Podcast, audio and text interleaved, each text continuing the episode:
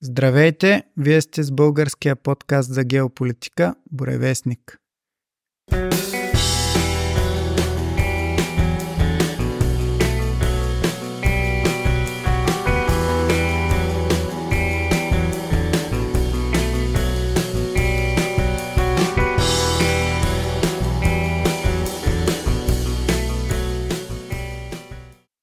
Дойде време и за нашия традиционен обзор на годината.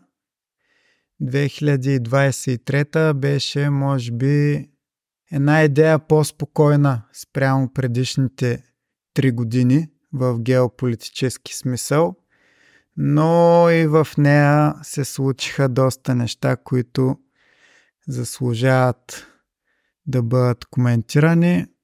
Най-вече продължава голямото геополитическо разместване на пластовете, което започна с руската така наречена специална военна операция в Украина миналата година.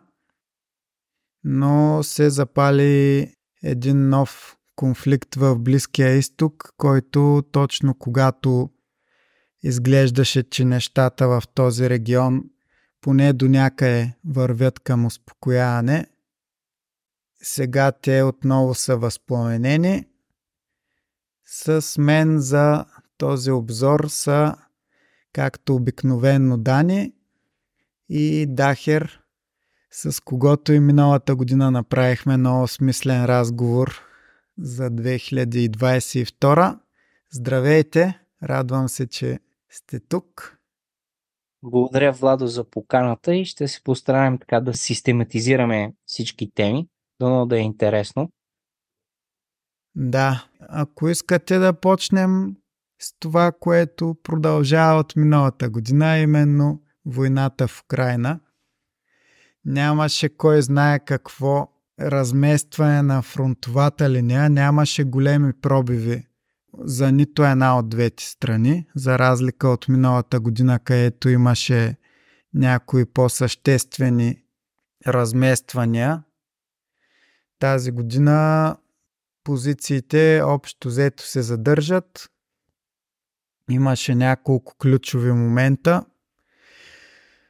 Първо превземането на Бахмут от руснаците, който вече му е върнат в старото име Артемовск, след като руснаците си го върнаха.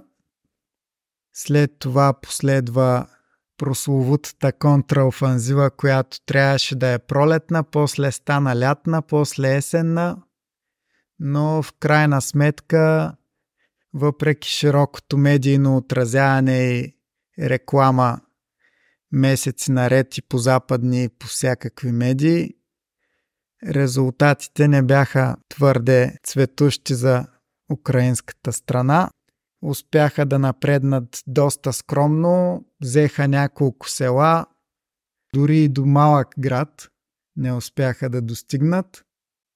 И за да стигнем сега в последния месец горе-долу, руския штурм към Авдеевка, който неговата стратегическа цел е да позволи на жителите на Донецк да дишат спокойно защото Авдеевка е точно мястото, откъдето от 2014 година насам Донецк бива обстрелван почти постоянно и имаше много мирни жертви заради това.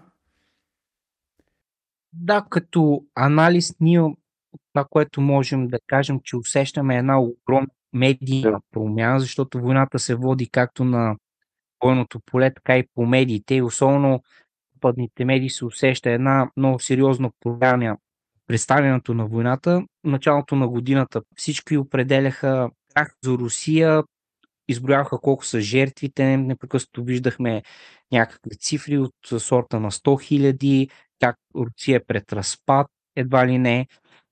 Заговори се за тази контрофанзива, която ти спомена, чиято цел беше Крим, се върне и източна Украина цялата т.е. да бъдат изгонени изцяло руснаците и специално Зеленски спомена за Крим.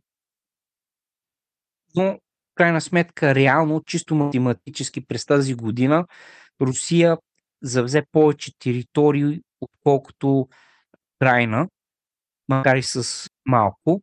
Тоест тази контраофанзива завърши с пълен крах и реално навлизаме в една съвсем друга фаза на войната. Европа и Съединените щати, особено републиканците, вече никак не искат да пускат пари за тази война. Може би вече не виждат и смисъл в това нещо. Същото се отнася и за Европа. Все по-голямо желание стават тези, да кажем, подаръци, военни подаръци към Украина. И през цялото време имаше усещането, че за Запад е много по-важно изброяват загубите, които са нанесени на Русия, отколкото някакви печалби за Украина. А тук трябва да споменем и интересната история за Евгений Пригожин, който загива така в самолетна катастрофа. Общо взето тези групировки, които, така да кажем, вършат мръсната работа, защото нека припомням, че в Бахмут, който ти също спомена, тези успехи бяха предимно заради предимно да, да. от Вагнер.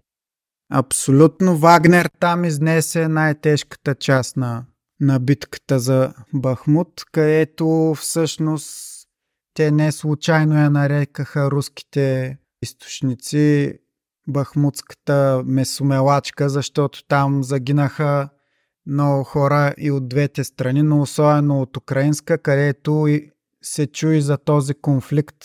Може би там беше неговия зародиш, който сега съвсем избоява между президента Зеленски и главнокомандващия на украинската войска за Лужни, който според слуховете е готвен от американците за наследник на Зеленски. Но там всъщност Залужни е предложил изтегляне от Бахмут, просто защото е виждал, че няма как да бъде удържан града. Но Зеленски, напротив, е настоявал да се бият до последно и в резултат имаме огромен брой жертви от украинска страна, което съответно и даде на тази продължила месеци битка за града, даде това име Бахмутската месомелачка, което да, трябва пак да кажем, това е много тъжно за мен лично, а не се съмнявам, че и за Дани и Дахер също, че се избиват православни едни други, славяни, които общо взето, който и да победи във войната, и двете страни всъщност губят. Най-малкото са изгубени много животи. А за сметка на това глобалистите печелят, защото каквото и поражение да се нанесе на Русия, за тях е плюс. За тях е голям плюс гонението, което продължава срещу Украинската православна църква, каноничната църква в Украина, която те се опитват да заместят с тяхното формирование така наречената православна църква на Украина, която е общо взето държавната църква, която се опитва да измести каноничната така, защото уж била близка до Москва. Още в началото на войната митрополит Онуфрий, който е водача на Украинската православна църква, нейния свети синод прие решение да се скъсат връзките с Московската патриаршия, но това явно не беше достатъчно за управляващите в Украина. Гоненията си продължиха. Тази година имаше кадри на затваряни свещеници, имаше насилствено навлизане на полиция и жандармерия в Киево-Печовската лавра, което е едно от най-големите свети места за православието изобщо. Но да, когато един водач се постави в услуга на чужди сили, за народа му предстоят само лоши неща. За съжаление и в България виждаме За щастие все още не в така степен, но наченки на нещо подобно, но ще стигнем и до там. Иначе да, ти каза за Пригожин, трябва да споменем неговия дошъл от нищото, но изключително разбунил духовете поход към Москва. След като Вагнер превзеха Артемовск, един месец по-късно, Пригожин, който още от преди края на битката беше се оплаквал от снабдяването, което получават Вагнер и подкрепата, поддръжката от страна на държавната руска войска и най-вече нейното командване в лицето на военния министър Шойгу и началника на генералния штаб Герасимов.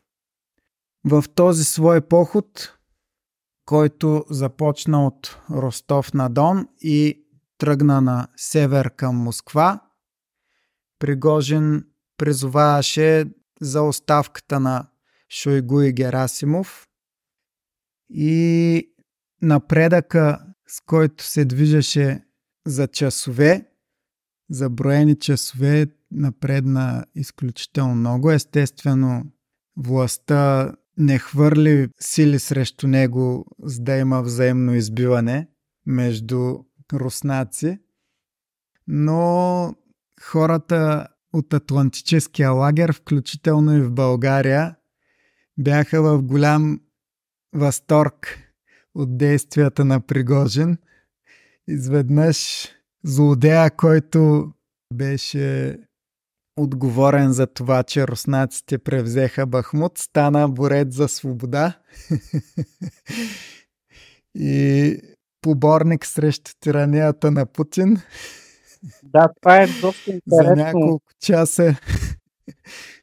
Тъй като те имат много къса памет, повечето от тях въобще реагират по този начин и за, за останалите конфликти. Още повече, че те обявяваха Евгений Пригожин за нацист, за фашист, показваха му татуировки и миналото. Изведнъж този злодей, който бе един от най-оплюваните от тази общност, нашата тук, изведнъж стана герой, само защото се опълчи срещу нали, лошите, така големите лоши. Но, но всъщност този конфликт между Евгений Пригожин и Герасимов Шойгу.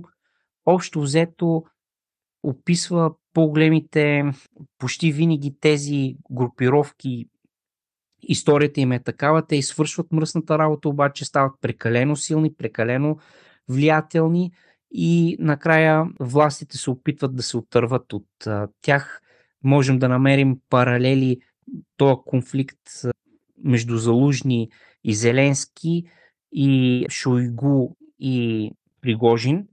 Има някакви паралели. Също така Азов и Вагнер, които общо взето са групировките, които да свършат мръсната работа и обикновено те винаги така свършват, т.е. властите се опитват след това да ги разкарат, защото влиянието, което имат и силата е прекалено голяма и прекалено опасна и не могат да бъдат управлявана. И още взето Азов и Вагнер почнаха да така да изчезват от а, а, войната, но ние навлизаме вече в съвсем друг, надявам се 2024 да бъде така, да приключи тази война, защото ти спомена, това е война между православни, между славяни, между европейци, бих казал. И е много тъжно, че точно сякаш някъде, някъде иска да унищожи православието, защото ако погледнем православните страни, всички те се хвърлят в един конфликт, като започнем от Етиопия, минем през Близкия изток, където повечето са православни, включително в Египет, коптите, в Сирия, по-голямата част от християните са православни в, също мога да кажем и в Палестина или Израел, в зависимост от гледната точка. И тук виждаме как ние изчезваме тук в България като население и да, аз абсолютно съм съгласен, че това е много тъжна война, която се надявам да, да завърши през 2024 и да се намери някакво мирно решение, но аз си мисля, че основният проблем е Зеленски. Зеленски трябва просто да бъде махнат, защото той е основният двигател на така наречените неокони в Съединените щати. Той е тяхното лице, това е кукла на конци, актьор общо взето, в преносен и в, и в, в реалност е той е актьор. Да. Така иначе. И се надявам този конфликт да свърши общо взето през следващата година. По, по някакъв начин, може би Крим ще остане руска територия, няма да я дадат. Това е 1000% сигурно. Да, не, 90%, над 90% от населението е рускоговорящо и с руско съзнание. Да. Няма как да бъде украинско това нещо, тази територия. Тя е изключително стратегически, изключително важна за Русия. Освен това, предполагам, че Донбас ще получи някакъв специален статут на автономия и предполагам, че Украина ще влезе, останалата част от Украина ще влезе в Европейския съюз, но не и в НАТО. И не, това, това ще бъде някакво логично примирие, което между другото го спомена и вече починалия а, Хенри Кисинджер. Той още тогава, миналата година, получи огромни критики, когато каза, че Украина, за да свърши войната, трябва просто да се примири с загубените територии и да влезе в Европейския съюз. Като заключение, може би, можем да кажем, че това е най-логичната и най-добрата развръзка за Украина. Най- възможно най-безболезнената, защото ако Русия тръгне пък да иска да завладява по-голямата част или Украина иска да си върне другата част, това според мен ще удължи войната прекалено дълго и ще нито една от двете страни нямат интерес към това нещо. Да, то както може би повечето слушатели са чували, още в началото на войната имаше доста подробна договорка за прекратяването й в Истанбул, но тогава Запада чрез Борис Джонсън се намеси, подтикна Украина да воюва но да, а според мен сега руснаците няма да се задоволят с автономия за Донбас. Според мен ще се присъединят Донбас, както направиха с Крим. Но да, това вече е въпрос на договорки. Иначе да се върнем аз... на... Да, кажи. И аз подкрепям. Най-вероятно първата стъпка ще бъде специален статут след което постепенно, постепенно просто ще има референдум и ще се присъедини както Крим към, официално към Русия. И аз така си мисля, че ще бъде, но в крайна сметка и виждам друг изход в момента, ако нека също да припомним, че тези територии са присъединени от съветски лидери, от Ленин и Хрущов, специално Крим. Хрущов за Крим, да и Ленин за Донбас, които са ги присъединили към Украина. Там всичките градове, включително и Бахмут, са основани от руски царе и самия факт, че там говорят руски, че са към московската православна, повечето са там. Така че те са си руснаци, с съзнанието за руснаци и това нещо Русия няма си го даде. Просто така. Това е грешка, между другото, огромна грешка още по съветско време, че така са се разпределили територията. Идеята е била да, да просто, понеже е нямала индустрия Украина, Донбас да се присъедини. Самите градове, Лугански Донецк са основани от руснаци. Там винаги са били руснаци, който както да ги погледнеш исторически са руски градове. Така че това е съвсем нормален подход крайна сметка Украина е била под СССР, тогава са действали съвсем други закони, съединили са някакви територии към него. Сега, когато, ако иска Украина да бъде част от Европейския съюз, реално те приближават НАТО, която е враждебно настроена към Русия. на нейните граници. То е на, на много на Хилесовата пета на Русия, така наречения бивш Сталинград, където се, Хитлер, когато го е нападнал, той е знаел, че ще, ще, ще прекъсне излаза на Русия към Южните морета и там умира цялата Русия. Това нещо няма да го допусне Русия и ако украинците искат да влезат в Европейския съюз и в НАТО, те трябва да се примират, че това нещо руснаците ще си го вземат. Ще си го върнат по-точно. И да не са съгласни някои болни русофоби тук в нашите, общо взето имплантирани русофоби, това са реалностите. И нещо друго, понеже ние говорим за русофобия, ти спомена за нея, нека хипотетично кажем, че мокрия блям Русия се разпадне, както искаха да, да го изкарат. Тя ще се разпадне на повече от 21 страни и голяма част от тях ще бъдат и мусулмански страни, нали така, Чения, не искам да споменавам другите страни и ние де-факто ще видим мусулмански страни, които ще имат ядрено оръжие, което може да бъде и в Иран. Примерно осетинците, макар и християни, те са ирански племена. Там има и буддисти, които те са от монголските племена, обаче реално те ще попаднат и китайски, от китайско влияние, така че това разпадане, този мокър блям, реално нито Европа, нито Съединените щати искат а, да се разпадне Русия. Те по- по-скоро искат да контролират ресурсите на Русия, но не и да се разпадне.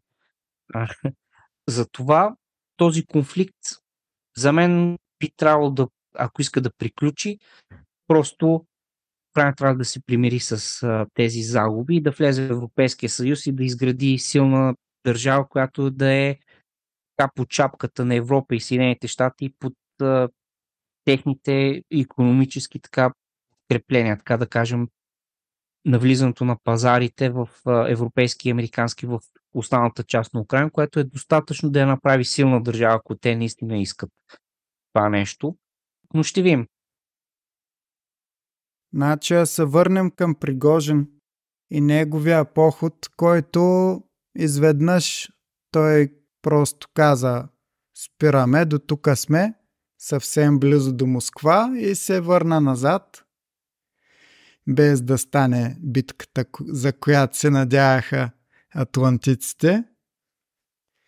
И какво се оказа, че всъщност Лукашенко, президента на Беларус, е говорил посредничил между Путин и Пригожин и е успял да, да убеди Пригожин да се откаже, после осигури на Вагнер убежище в Беларус, осигури им там да се прехвърлят безпрепятствено, тренировъчни бази, всичко. И така приключи въпросния поход. И един голям въпрос е дали цялото нещо беше някакъв цирк. Някои от русофилите в България обясняваха, че това е бил план на Путин да изкара наяве скритите си врагове, които при този поход са изказали подкрепа за Пригожин или най-малко са проявили пасивност. И така, че това е била някаква брилянтна акция на Путин. Не знам, според мен по-скоро ми изглеждат нещата, може би наистина всичко това се случи. Според мен по-скоро не е било цирк, както някои твърдят. Но беше интересно хората как реагираха, когато в самото начало Пригожин в Ростов на Дон обяви това, обикновените хора по улиците ходеха се снимат с Вагнер, радваха се, въобще беше много интересно. Спонтанната реакция на обществото, което може да доста въпроси да си зададе човек. Какво иска обикновения руснак и кои са за него истинските герои от тая война? Но да се върнем на въпроса, според вас, дали беше цирк този поход на Пригожин или си беше наистина. Аз споменах, че обикновено историята на тези групи е почти една и съща, понеже ако анализираме други конфликти, тези големите групировки, които реално изпълняват мръсните задачи на някои от страните, стават прекалено популярни, прекалено и сред населението и понякога лидерите им виждат така малка въртичка, за да се издигнат и да, да, да. вземат по-голяма власт. И според мен това се е случило. Това е по-вероятният вариант, е т.е. по-логичният вариант, отколкото, примерно, че това е бил един пъклен, гениален план на Путин, който да, да изкара наяве неговите врагове. По този начин просто прекалено неестествено. Естественият развой, който се получи, за мен говореше напълно обратното. Да. И самото разформироване на Вагнер, които бяха изключително важни не само в войната в Украина, ми и в Африка и, и на много, много други места, само показва, е, защото реално в момента дори да се възстанови Вагнер, просто това, това ще бъде друга организация. Ще бъде просто съвсем различна да. организация. Да, аз потвърждавам твоето мнение, че за мен това не беше цирк, ами си беше съвсем в реалност. Случай, който ние го наблюдаваме и в други страни. Да, тая самолетна катастрофа, много подозрителното беше, че Вагнер пътуват с два самолета едновременно, т.е. да, те са някакви малки самолети, очевидно не се събират всички в единия но два самолета на Вагнер, от които единия катастрофира и в него се оказват всичките основни водачи на Вагнер. Пригожин, основателя Уткин и другите там най-висши. Но това противоречи на логиката на една така сериозна организация, където много добре знаят, че не трябва висшия команден състав да е на едно и също място по едно и също време. Особено при самолетно пътуване, където винаги си има риск. Би било логично Пригожин да е в единия самолет, Уткин да е в другия, примерно. Но всъщност и двамата загиват. Сега отново теорията на конспирацията, дали всъщност са загинали или това е някаква инсценировка? И другия въпрос, дали Путин е организирал това да падне този самолет? Или се е наистина някакъв нещастен случай? Отново ще използваме логиката и според мен е по-скоро организирано това нещо, защото ти, ти спомена, че няма как всичките лидери, най-важните трима човека, примерно, да са в един самолет и да бъдат елиминирани. Това според мен е съвсем, макар че звучи като теория на конспирацията, реално според повечето анализатори това е абсолютно планирано покушение. Историята на тези организации военни винаги е такава. Накрая се елиминира, всичките те се елиминират, защото стават просто опасни и твърде влиятелни. Дори един пример ще ти дам с, в Афганистан с Осама Бен Ладен, когато американците го финансираха и така нататък и, и виждаме докъде стигнаха след това, защото той им знае и слабостите, и тайните и така нататък. И ние според мен това нещо ще го видим и в други конфликти. Когато една групировка стане много силна, обикновено тя се създава за да поеме тежките. Нека не забравяме, че Вагнер е частна групировка. Тоест, да. тя може после да бъде обвинявана в какви ли не тежки престъпления, обаче реално тя няма да бъдат свързани с Русия, просто тя си е частна организация, каквито между другото и Съединените щати използват и много други страни. И реално това е някаква вратичка, но, но обикновено те стават много силни тези организации, много влиятелни. Те, ти каза, че как ги срещат хората, защото те ги виждат като герои, особено битките в Бахмут. Това беше нали, веднага след битката в Бахмут. Това е върха на славата им и той Пригожин точно това използваше. Затова ти казах, че съвсем естествено се получи това нещо и обикновено резултатът е такъв. И в крайна сметка, според мен, руските тайни служби елиминираха целият състав на Вагнер. И реално Вагнер се разпадна. Да. Формално все още съществува и има някакви мисии в Африка, но доколко имат боеспособността, която са имали преди това с оглед, че всичките им водачи загинаха, е доста под въпрос. И нещо, което можем да споменем още за войната в Украина, беше разрушаването на язовира Новая Каховка, на язовирната стена, където доста голяма част от района наоколо се наводни, включително и град Херсон. Тук двете страни се обвиняваха една друга за взривяването на стената. Според мен е възможно просто след всичките поражения, които тази стена понесе в повече от година време след началото на войната, може би просто не е издържала в крайна сметка. И дори никоя от двете страни да не е виновна конкретно за скъсването на стената в този момент, но факт, че и двете страни понесоха поражения от това, защото и двете територии, които и едната и другата страна контролираха, се оказаха под водата. Имаше доста лоши замърсявания там. И да, както споменах в началото, стигнахме сега последния месец до битката за Авдеевка, където руснаците бавно, но доста методично завземат територия и вървят към вземане на този доста ключов град в Донбас.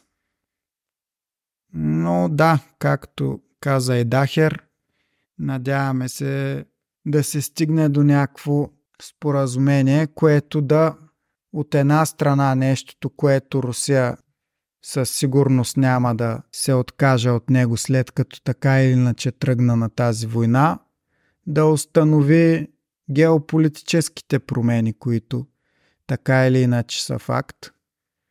Тоест ясно е, че споразумението не, няма да е между Русия и Украина, а между Русия и Штатите, на които Украина е просто оръжието в ръцете в момента срещу Русия. И ако няма договорка между Русия и Штатите, че Русия отново може да си получи обратно геополитическите зони на влияние, дори да не, да не ги получи изведнъж, да й бъде позволено да действа в тях. Както Путин каза още края на 2021, НАТО да се върне в границите до 1997 година, което ще рече защото 97 знаем, това е 6 години след разпада на Съветския съюз. Не ги контролираше и Русия тогава тези буферни територии, да ги наречем между Западна Европа и Русия, където попада и България. Но не бяха и под абсолютния контрол на американците, както са в момента и особено България, но да, за това ще говорим по-нататък. Така че без подобно ясно договорено ново положение на нещата в източна Европа, според мен Русия няма да излезе от тази война. Най-малкото руснаците ще искат страни като България, Румъния и така нататък да станат сива зона, ако не да дойдат под тяхно влияние отново. Да минем към войната в Газа, която накара набързо хората на Запад и особено в Штатите да забравят тази в Украина. Конфликтът в Газа дойде в момент, когато нещата като цяло започнаха да се успокояват в Близкия изток, прословото споразумение Авраам, при което целеше Обединените арабски емирства, Бахрейн и най-вероятно и Саудитска Арабия да нормализират отношенията с Израел, да я признаят като страна, да, да имат и вече да се успокои целият регион. Освен това не само Саудитска Арабия и Израел започнаха разговори, но чрез съдействието на Китай, посредничеството на Китай, Саудитска Арабия започна да нормализира отношенията си постепенно с Иран, което е изключително голямо постижение за района. На всичкото отгоре Сирия беше върната в Арабската лига. Още една точка, която трябва да се отбележи и всичко изглеждаше сякаш се успокоява в един от най-така огнеопасните райони в света. И точно тогава дойде 7 октомври, който Хамас, бойци на Хамас навлязаха в така наречените кибуци в Израел и според повечето агенции съобщават с 1200 убити и 240 отвлечени, като просто оставя бездействието на израелската армия, тъй като бойците на Хамас безчинстват за 6 часа. Къде, е била израелската армия, никой не знае, пък и обясненията, честно казано, за мен поне не са логични. М- има много въпросителни, защото има буферна зона, те влизат с, с, с а, трактори, това е видимо, има кули, които би трябвало да, се, да ги виждат.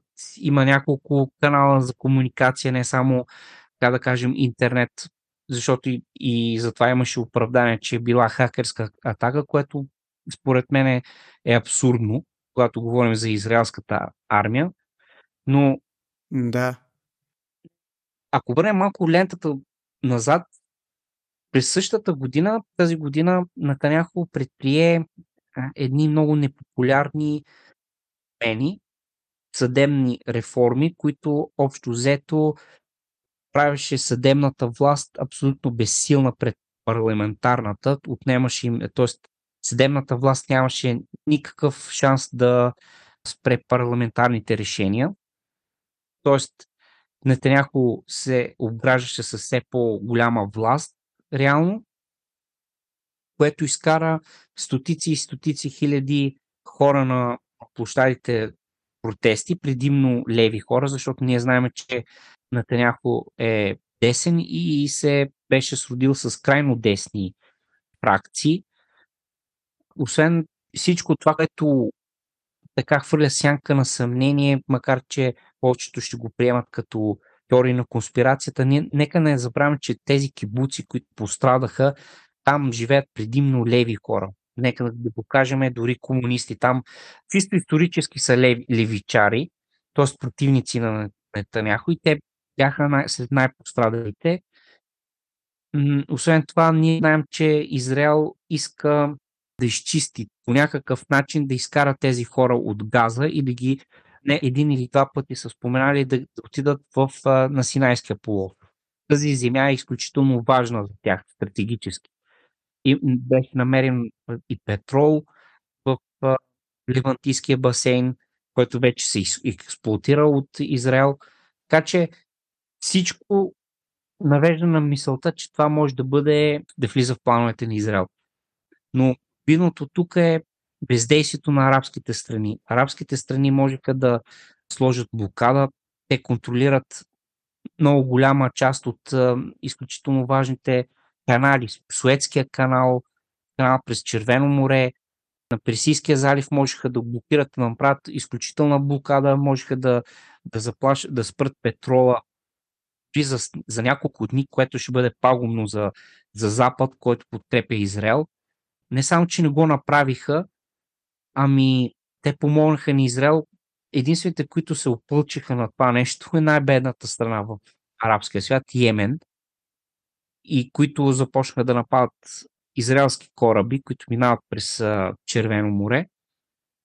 И тогава арабските страни, начало с Саудитска Арабия, Йордания и Емирствата, помогнаха и през нейните, техни територии успяха да прекарат тези кораби т.е. стоки и петрол до Израел.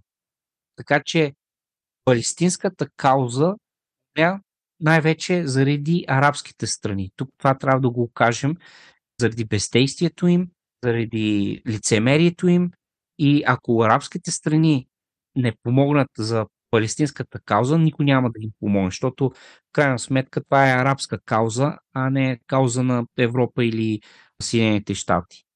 Затова да. казах, лицемерието е изключително на арабските и основният виновник за това нещо, което се случва с палестинците, е на арабските страни.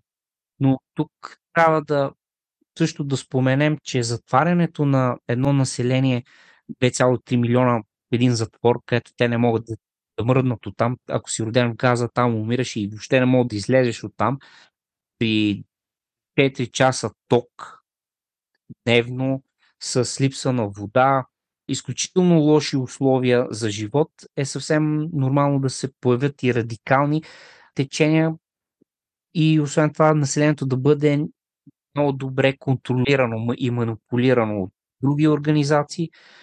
Аз не знам този експеримент чудовищен, защо хората са очудени, че точно това се получи. Между другото, Хамас, аз не съм сигурен, че действат за палестинската кауза, а не за някоя да. друг. Имаше, извиняй, че те прекъсвам, имаше още на самия ден, в който стана тази атака, доста хора почнаха да говорят, че това е израелския 11 септември. Си реч, че това е някакъв предтекст, за да почнате брутална саморазправа с палестинците. Да, защото чисто исторически винаги, ако погледнем дори самата в западния брак, пак нещата са подобни. Получава се, например, в февруари месец 200 къщи бяха горени в западния брак от заселници. Нападения, имаше изключително жестоки нападения над палестинците заради убийството на двама израелци, които, които честно казвам никой не знае кой ги е убил. И този вид политика и мислене се така транслираше и трансформираше през времето. И честно казано, примерно Хамас в сирийския конфликт те застанаха на страната на бунтовниците, на същата страна, която Израел застана. А, да. Ние помниме на Ани, лидерът на Хамас, и си спомняме как те развяваха знамената на сирийската опозиция, те снимаха с сирийската опозиция. Съответно, техните покровители бяха катарците, които финансираха също сирийската опозиция. И в този конфликт, когато Сирия толкова много време е, ги помагаше чрез Иран, изведнъж те се застанаха срещу Сирия и бяха едни от най-жестоките удари, които получи Асад, бяха от Хамас, Южна Сирия, предимно от тези ислямисти в Южна Сирия. Така че, нека също така да върнем още по-назад лентата, че Хамас спечелиха изборите срещу Фетах на Ясер Арафат партията, именно с помощта на Нетаняхо. Това е публична тайна, че основната цел тогава беше израелците да разделят палестинците от западния брак и Газа. Просто да няма да, да бъдат две съвсем различни единици, едните контролирани от Хамас, другите от е, Фета.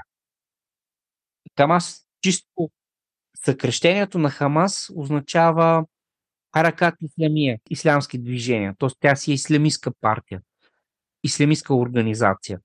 И mm-hmm. самата крепа беше идеята първо създаде един образ на ислямисти в а, Газа.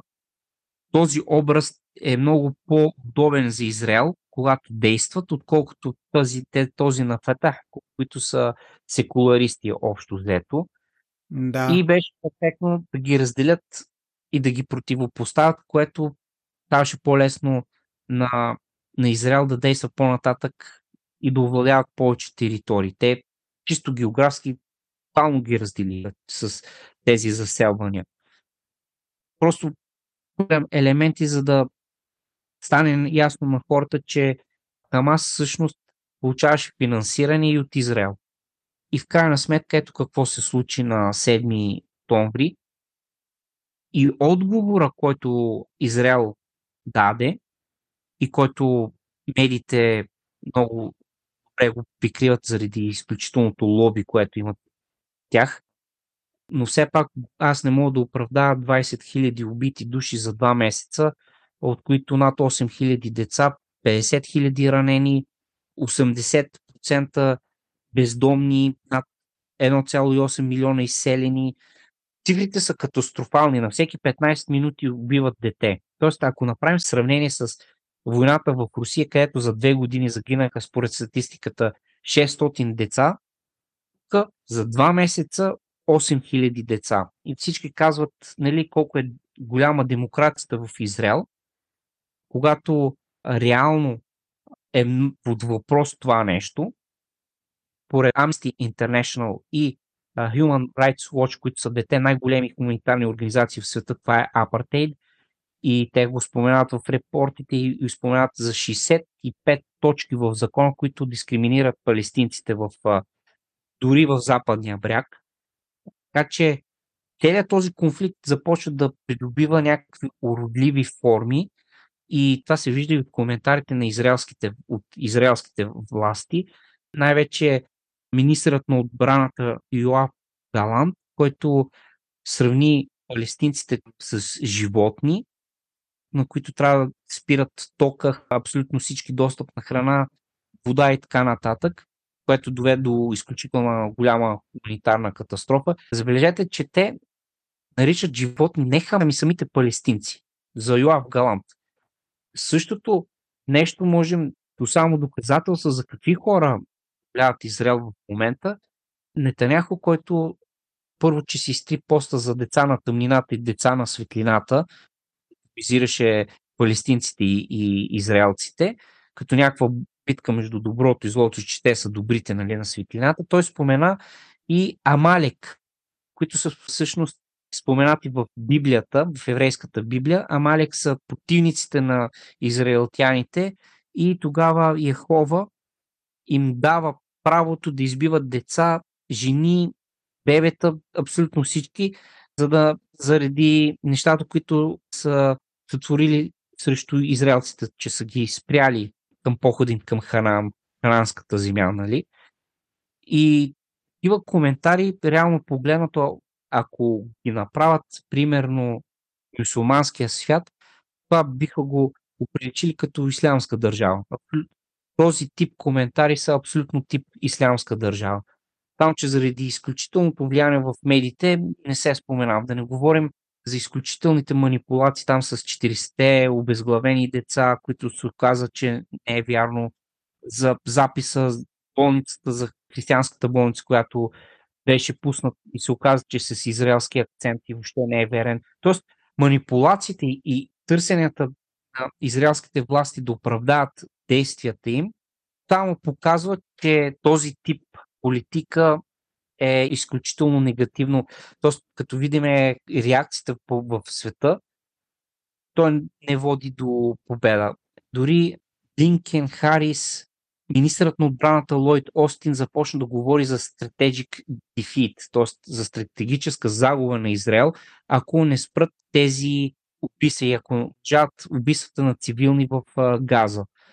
И този конфликт наистина става много тежък да си призна честно.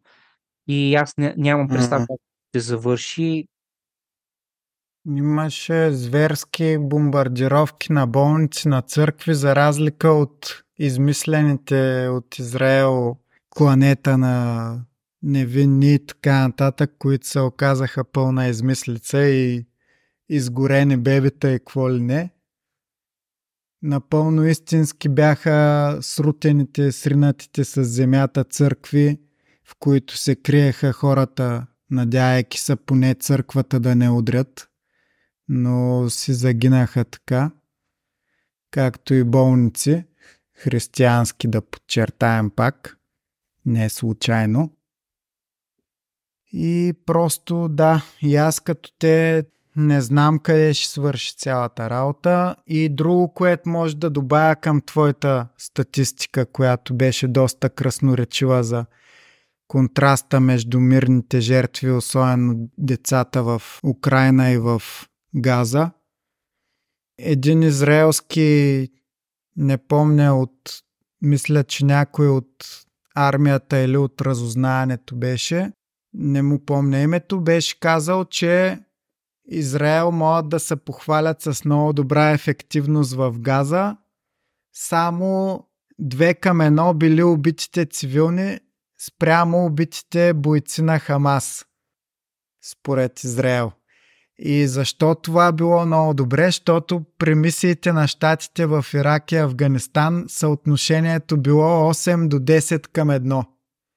Смятай.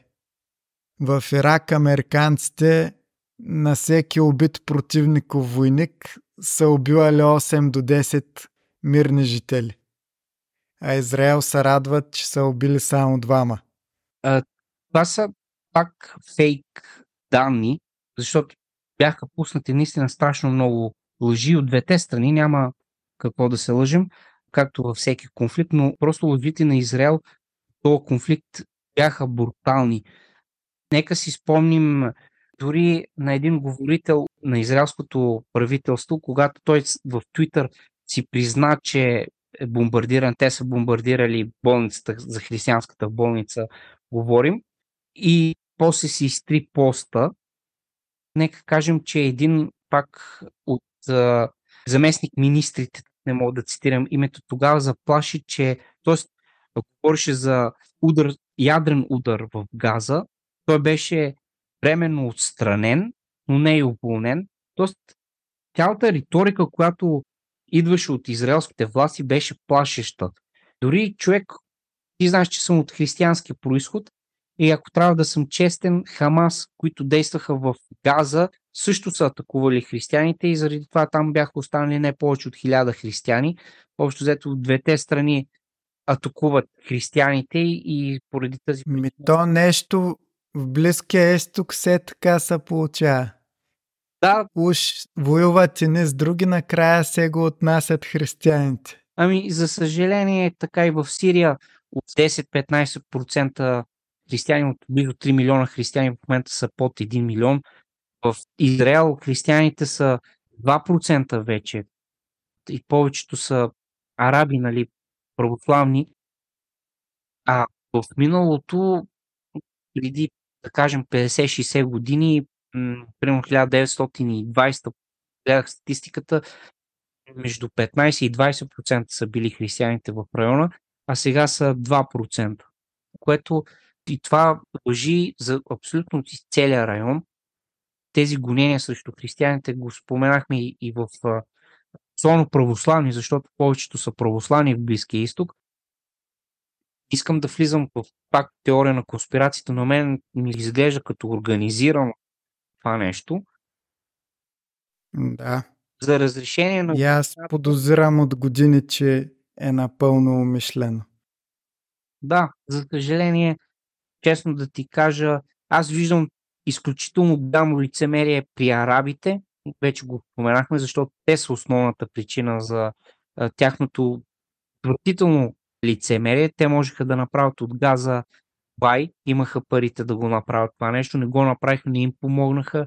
Пуснаха съвсем целенасочено да, да се ислямизират, да се биполират тези хора и да изглеждат медийно, да ги представят едва ли не като животни в западните медии и да ги демонизират и тяхната смърт сякаш това е плашещото, че медиите имат такава сила, ако си забелязал, особено тук, примерно в българските медии, как всяка новина започва с а, облечените в а, израелски граждани, а в същото време, примерно, 15 минути убиват дете в а, Газа, чисто статистически. Да убиеш такъв голям процент цивилни за толкова кратко време, мисля, че това е един от най-кървавите конфликти през последните, може би, 10 години. Толкова много деца да бъдат убити за, за толкова кратък период.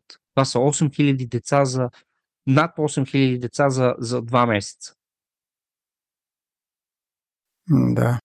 И аз не знам колко, колко кървав конфликт може да бъде, честно казвам, аз не виждам бъдеще за този проект за две държави. Two State Solution, както го наричат. Просто това за мен е невъзможно вече.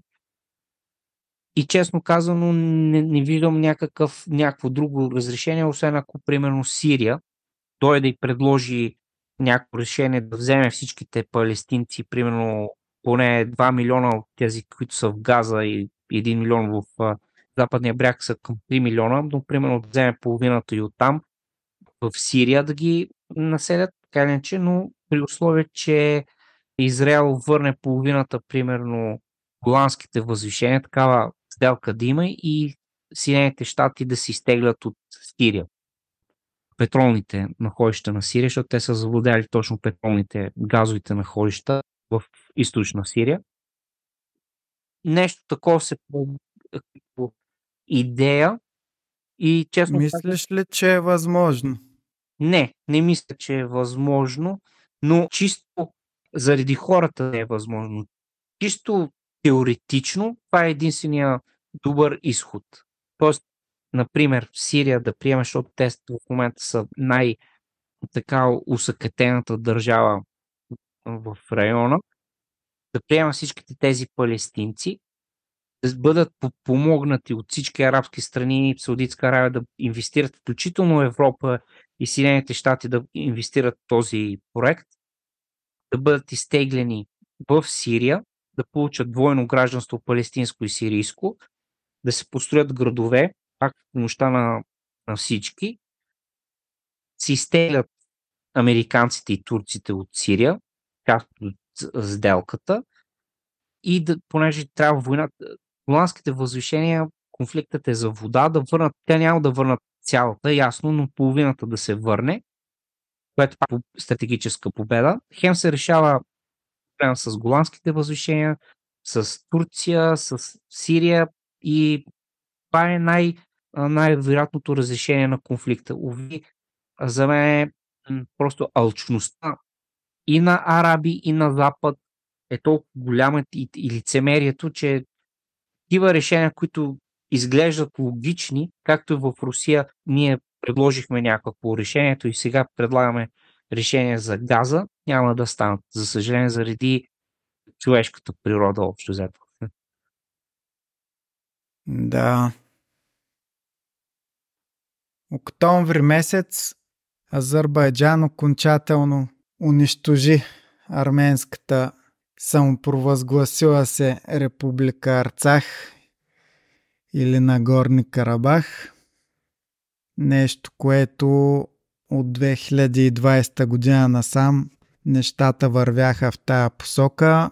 Руснаците успяха миналата година да замразят временно конфликта, но усетили слабостта на врага си, азерите тази година направиха една финална офанзива и принудиха арменците да разпуснат своите органи за самоуправление и огромна част от тях избягаха оттам, отидоха си в Армения.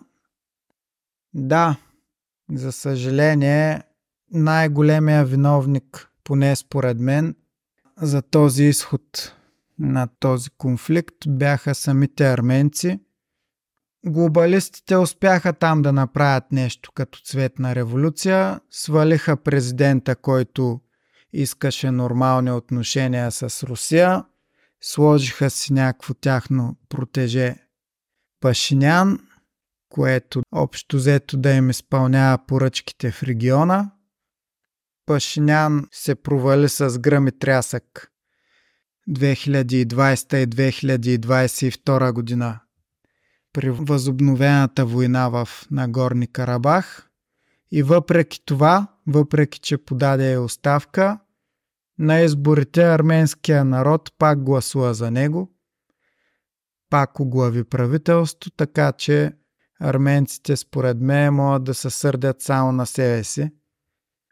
И най-вероятно за обозримото бъдеще, ако не и за винаги, тази иначе изконна арменска земя сега за тях е загубена. Да, нека дадем така искам да, да върна историята малко по-назад за този конфликт, понеже имам някаква слабост към арменците, не само защото по-голямата част от арменците при гоненията в цялото на века, на 20 век, при арменския геноцид, много голяма част бяха спасени именно в Сирия, от християните в Сирия, общо взето. Дори първия президент на Армения, но когато обявява независимост, е роден в Алепо, в Сирия. И връзката Сирия-Армения е много голяма, така не, че има много голяма общност арменска в, в Сирия, особено в град Алепо. И затова искам, имам, признавам, че имам така емоционално съм свързан към а, този конфликт. Той започва още при обявяването на независимост на двете държави 1991 година. За съжаление, това пак е една от грешките на Съветския съюз, който отцепва по някаква причина този район, който си исторически арменски, на най-старата християнска държава в света, Армения, и го дава на Азербайджан. Поради пак, вътрешни решения, все пак когато са били под една, една шапка, все пак това не е било голямо, от голямо значение. Този, този район просто е даден поради економически причини. А той е населен с предимно арменци. Когато обявят независимост двете страни, 1991 година, избухва един конфликт между тях, защото все пак азерите си я искат като територия, но на тази територия 90% са били арменци, са живели на тази територия и избухва един конфликт, който завършва през 94-та, сключва се мир, в който е под шапката на Русия и де-факто Арцах се контролира от Армения. През 2020 година обаче избухва пак нов конфликт. Азербайджанците, подпомагани най-вече от израелската технология и от Турция, тъй като Израел е основният доставчик на оръжия за Азербайджан. В обратна посока пък Азербайджан е основният доставчик на петрол за Израел. Ето виж как има лицемерие тук, защото израелците уж непрекъснато критикуват ислямизъм и, и когато стане въпрос за Хамас, за ислямската организация Хамас, а пък те финансираха Азербайджан, които чупиха църквите, ако някой си спомня, в Арцах. И да. чупиха кръстовете общо взето. В крайна сметка тази година, през септември месец, отново избухна конфликта и, и малкото останали територии бяха в Арцах бяха овладени от а, азерите над 100 000 арменци избягаха, това е над 85% от населението, което предизвиква огромни протести в Армения. Също така вече точат ногти, така да се каже образно, азерите да завладеят Зангизур. Това е територията, която обединява м- анклава, който се управлява от Азербайджан на Хичибан с Азербайджан. Тоест, идеята е, е да, да има обща територия, свързваща територия между Нахичабан и Азербайджан, като завладеят тия части от Армения, но арменците за сега Русия няма никакъв интерес и там ще се намеси, ако се получи такова нещо, защото това означава Турция да има вече излъз към Каспийско море и, към останалите тюркски страни а тя има огромно влияние в Азербайджан, а това не го иска Русия. От друга страна и иранците гледат притеснено, защото 20% от населението на Иран са азери. Говорим за северо-западната част, където се мири голяма част от петрола, а точно тази... И пак да кажем интересния факт, преди може би повече от веднъж сме го споменали, че по земите на Иран живеят повече азери, отколкото в самия Азербайджан. Да, това е така. Дали не го споменахме и миналата година, но това е наистина така. Да. И сами виждате, че Съединените щати и Израел искат да използват точно тази линия, за да ударат Иран. Иран се притеснява и натрупа войски тази година на границата с Азербайджан. Уж тренировки правят, но то е ясно, че натрупаха там войски. И ето ти е още един конфликт, който можеше да се разрасне до глобален конфликт, именно поради тази причина, заради наличието на петрол, газ, Иран, имаме Израел, шиити, между другото, азерите са шиити, което ги различава. Това е много малкото страни в региона, които, мусулмански страни, които са шиити, с мнозинство шиити. Единствените други две страни са Иран и Ирак, които са с мнозинство шиити.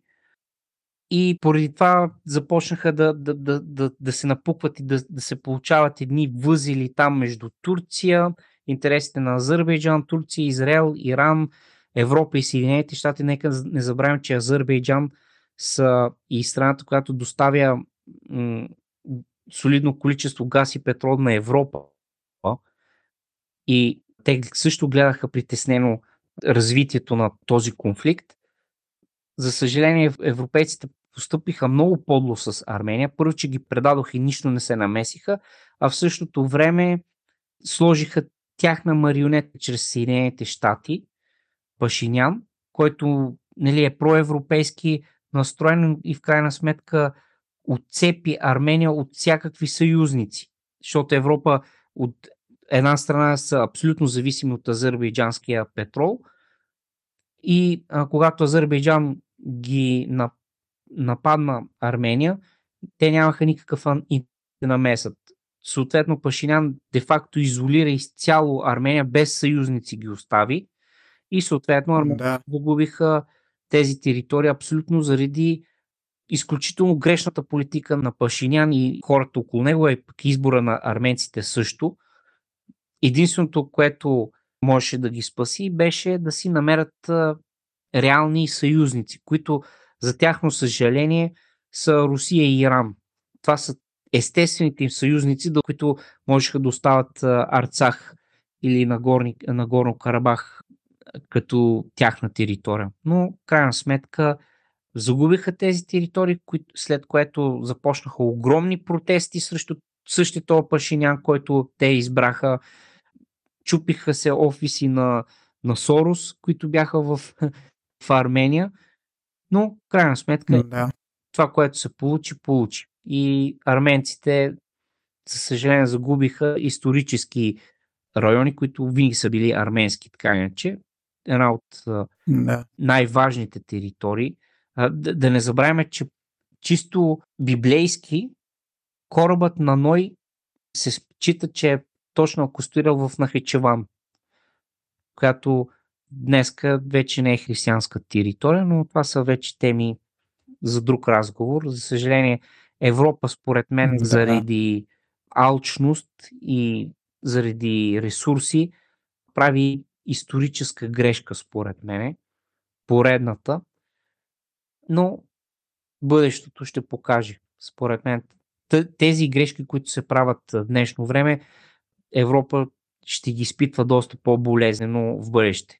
Допускането на мюсулмански, така да се каже, иммигранти в Европа и тези предателства срещу християнското население в Близкия изток и исламизирането, заобикалянето с все по-радикални и консервативни общности в Близкия изток, вместо секуларистки и по-разнообразни общества, според мен ще, в бъдеще ще бъде ще има доста неприятен ефект върху Европа.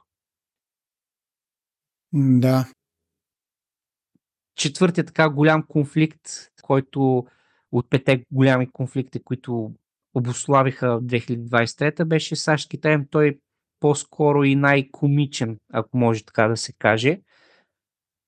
Той се случи точно преди Блинкен да посети Пекин през февруари. Имаше една много важна среща, беше организирана между САЩ и Китай, именно заради така напрежението около Тайван и непрекъсните репорти, че Китай смята да, да си вземе Тайван, да се възползва от конфликта в Украина и така концентрацията, която САЩ е хвърлила предимно за Украина. Само, че точно преди да посети Линкен Пекин, един балон мина през САЩ и общо взето пътуваше две седмици преди с снаряд от F-22 да, да бъде свален. Две седмици се чудеха, имаше много интересни дискусии, какви са и много оправдания защо не е бил свален, но в крайна сметка тази операция струваше над половин милион долара, а балонът струва около 12 долара, така че сами виждате някои хора се шегуваха, че китайците мож, могат да пуснат така 200 балона и няколко милиарда долара да американците да изхарчат. Да.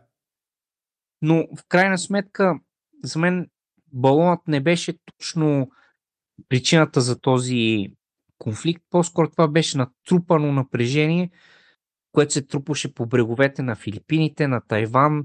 САЩ непрекъснато обвиняваше, че китайците нарушават американските интереси, макар че това е китайска територия. Та, там американците имат 800 бази по света и много голяма част е концентрирана точно в този район.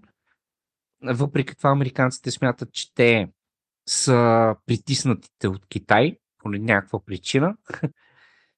И този конфликт всъщност беше, затова го споменавам един от четирите големи, защото ние знаем влиянието на Китай, особено производство на чипове, всякаква стока и ако там се беше разразил един конфликт, това ще да, да доведе до още по-дълбока криза в Европа.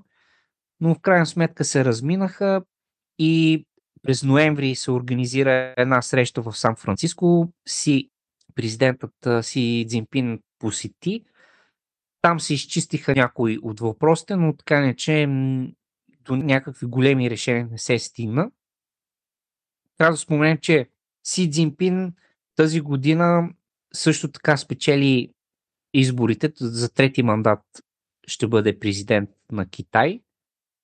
Но което беше ясно. Да, това беше. Още миналата година след Конгреса, за който говорихме на миналия обзор. Да, това беше съвсем ясно, но този конфликт с Тайван китайците няма да го остават. Това си е тяхна държавна цел, политика, мечта да си върнат Тайван и те ще се такива напрежения, според мен, ще продължават през следващите години. Ще видим как ще се развие и как ще си изиграят картите и китайците и американците. Но това е още един отворен конфликт, който даден момент може да хвърли света в голяма криза. Е, все пак Китай и Тайван, това е един народ по политически причини разделен на две. Рано или късно, според мен дори доброволно Тайван ще се върне в рамките на Китай но докато американците имат интерес там, ще има всякакви пречки пред това. Всъщност, а, основната цел на Китай е да си, въз, да си върне безкръвно а, Тайван, самите тайванци да поискат да се върнат и те не искат военно да стане това нещо, като целта е да повишат стандартите на Китай до такава степен, че самите тайванци да искат да се върнат в. т.е. да бъдат под чапката на Китай и да, да, да имат по-голям економически интерес там, отколкото при Съединените щати. Защото в момента все още Тайван е по облагодетелствана, така да се каже, от американските инвестиции там, ноу-хау и, и производство и, и търговия и така нататък. Нека кажем, че в Тайван е концентриран и производството на високотехнологичните чипове, микрочипове. Така че това, този конфликт е доста сериозен и ако нещо се получи, светът наистина ще бъде хвърлен в голяма криза. Така че светът не може без чипове. Съвременният човек не може без чипове. Те са навсякъде. Но ще видим как ще се развие по-нататък. Да. Говорейки за Китай, не можем да не споменем посещението на Си Цзинпин в Москва, което беше март месец. И там, освен че стана очевидно, макар и много да се надяваха, включително и родните атлантици, Русия и Китай да се скарат и покрай ангажираността на руснаците в Украина, китайците да направят някакво раздвижване и да нападнат Русия в тил. Всъщност се случва точно обратното. Русия и Китай, дори ако броим комунистически Китай, може би никога не са имали толкова добри отношения. Путин и си се разбират много добре. Това се видя и на тази среща в Москва. Знаково беше едно видео от самия и край, когато Путин изпращаше си, който тръгваше към летището, където си каза на Путин, че в момента двамата са в основата на промени, които се виждат веднъж на 100 години, което наистина е нещо, с което и аз бих се съгласил. Геополитическият ред, т.е. геополитическото положение в света се обновява, света се пренарежда и този съюз между Китай и Русия, ако продължи, има много добри изгледи да измести Запада като водещ в световен мащаб, още повече, че докато сателитите на САЩ, което основно им остана Европейския съюз, тенденцията при тези страни е нисходяща. Обратно при съюзниците на Русия и Китай, като Бразилия, като Индонезия, изобщо Юго-Источна Азия, доста страни в Латинска Америка – при тях обратно тенденцията е възходяща. И на фона на друго посещение на Си в САЩ, което беше последните седмици, в което комичното беше, че след като на предния ден общо взето Блинкен беше говорил как отношенията се нормализират и така нататък, как Штатите поддържат линията за единен Китай. Естествено, изключително лицемерно изказване с оглед какво правят на практика в Тайван. На другия ден Байден се стъпанчи пред журналистите и почна да обяснява какъв диктатор бил си, което беше комичният момент в това посещение. Да не говорим за посещението на фон дер Лайен в Китай, където тя си позволи да получава си какво трябвало да прави в Тайванския пролив.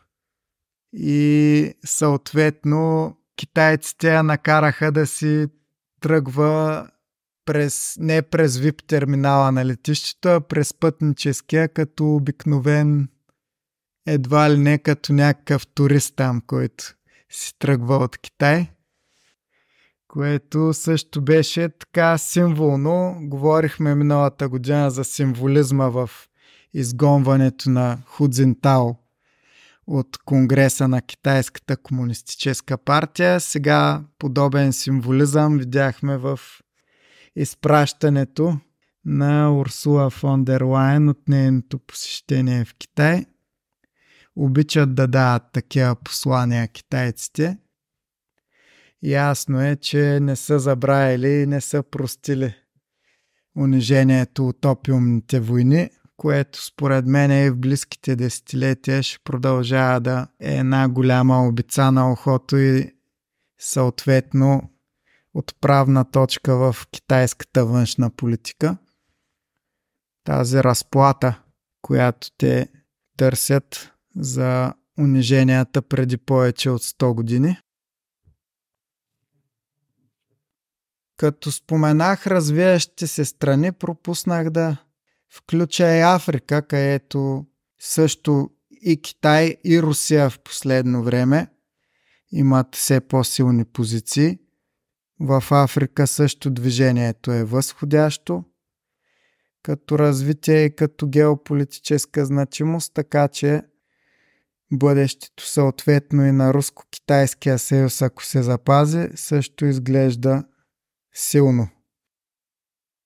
Всъщност конфликтите в Африка можем да ги характеризираме, да ги сложим под един и същи знаменател, тъй като те имат един и същи корен. Тези преврати, които се случиха в Мали, в Букина Фасо и Нигер, общо взето бяха срещу французите, които контролират много голяма част от економиката на тези страни. Чрез... Ние знаем, че там има 14 страни, които използват африканския франк, наречения африкански франк, който директно се контролира всъщност от Франция. Той е вързан към еврото. Преди беше към френския франк, но сега е към еврото. И реално французите получаваха правото първи да изкупуват и да контролират економиките на реално на тези страни. Също така публична тайна, че те слагат тези управници, техните управници и контролират армиите там.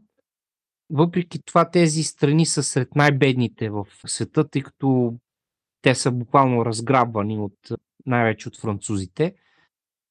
И пример за това може да директно да посочим Нигер, където хората са една от най-бедните страни в света и съответно, когато нещата не се променят, се получи един такъв бунт, в който военни изхвърлят стария марионетка президент Абдурахман Чиани изхвърли Мухамед Безум в случая в Нигер.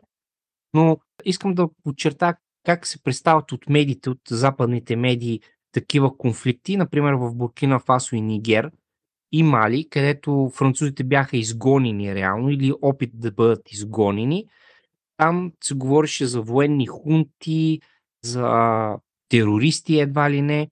А в Габон, където Али Бонго беше сменен от друга марионетка, от братовчет му, от Унгуема, там общо взето се оправдаваха те. То този преврат беше удобен.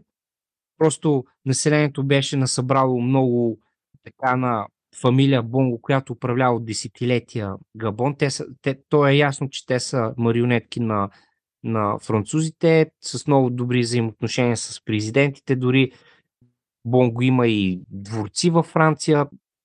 Това е, е страна, която някъде около 5% от населението е изключително богато, а всичките останали са изключително бедни. Ясно е.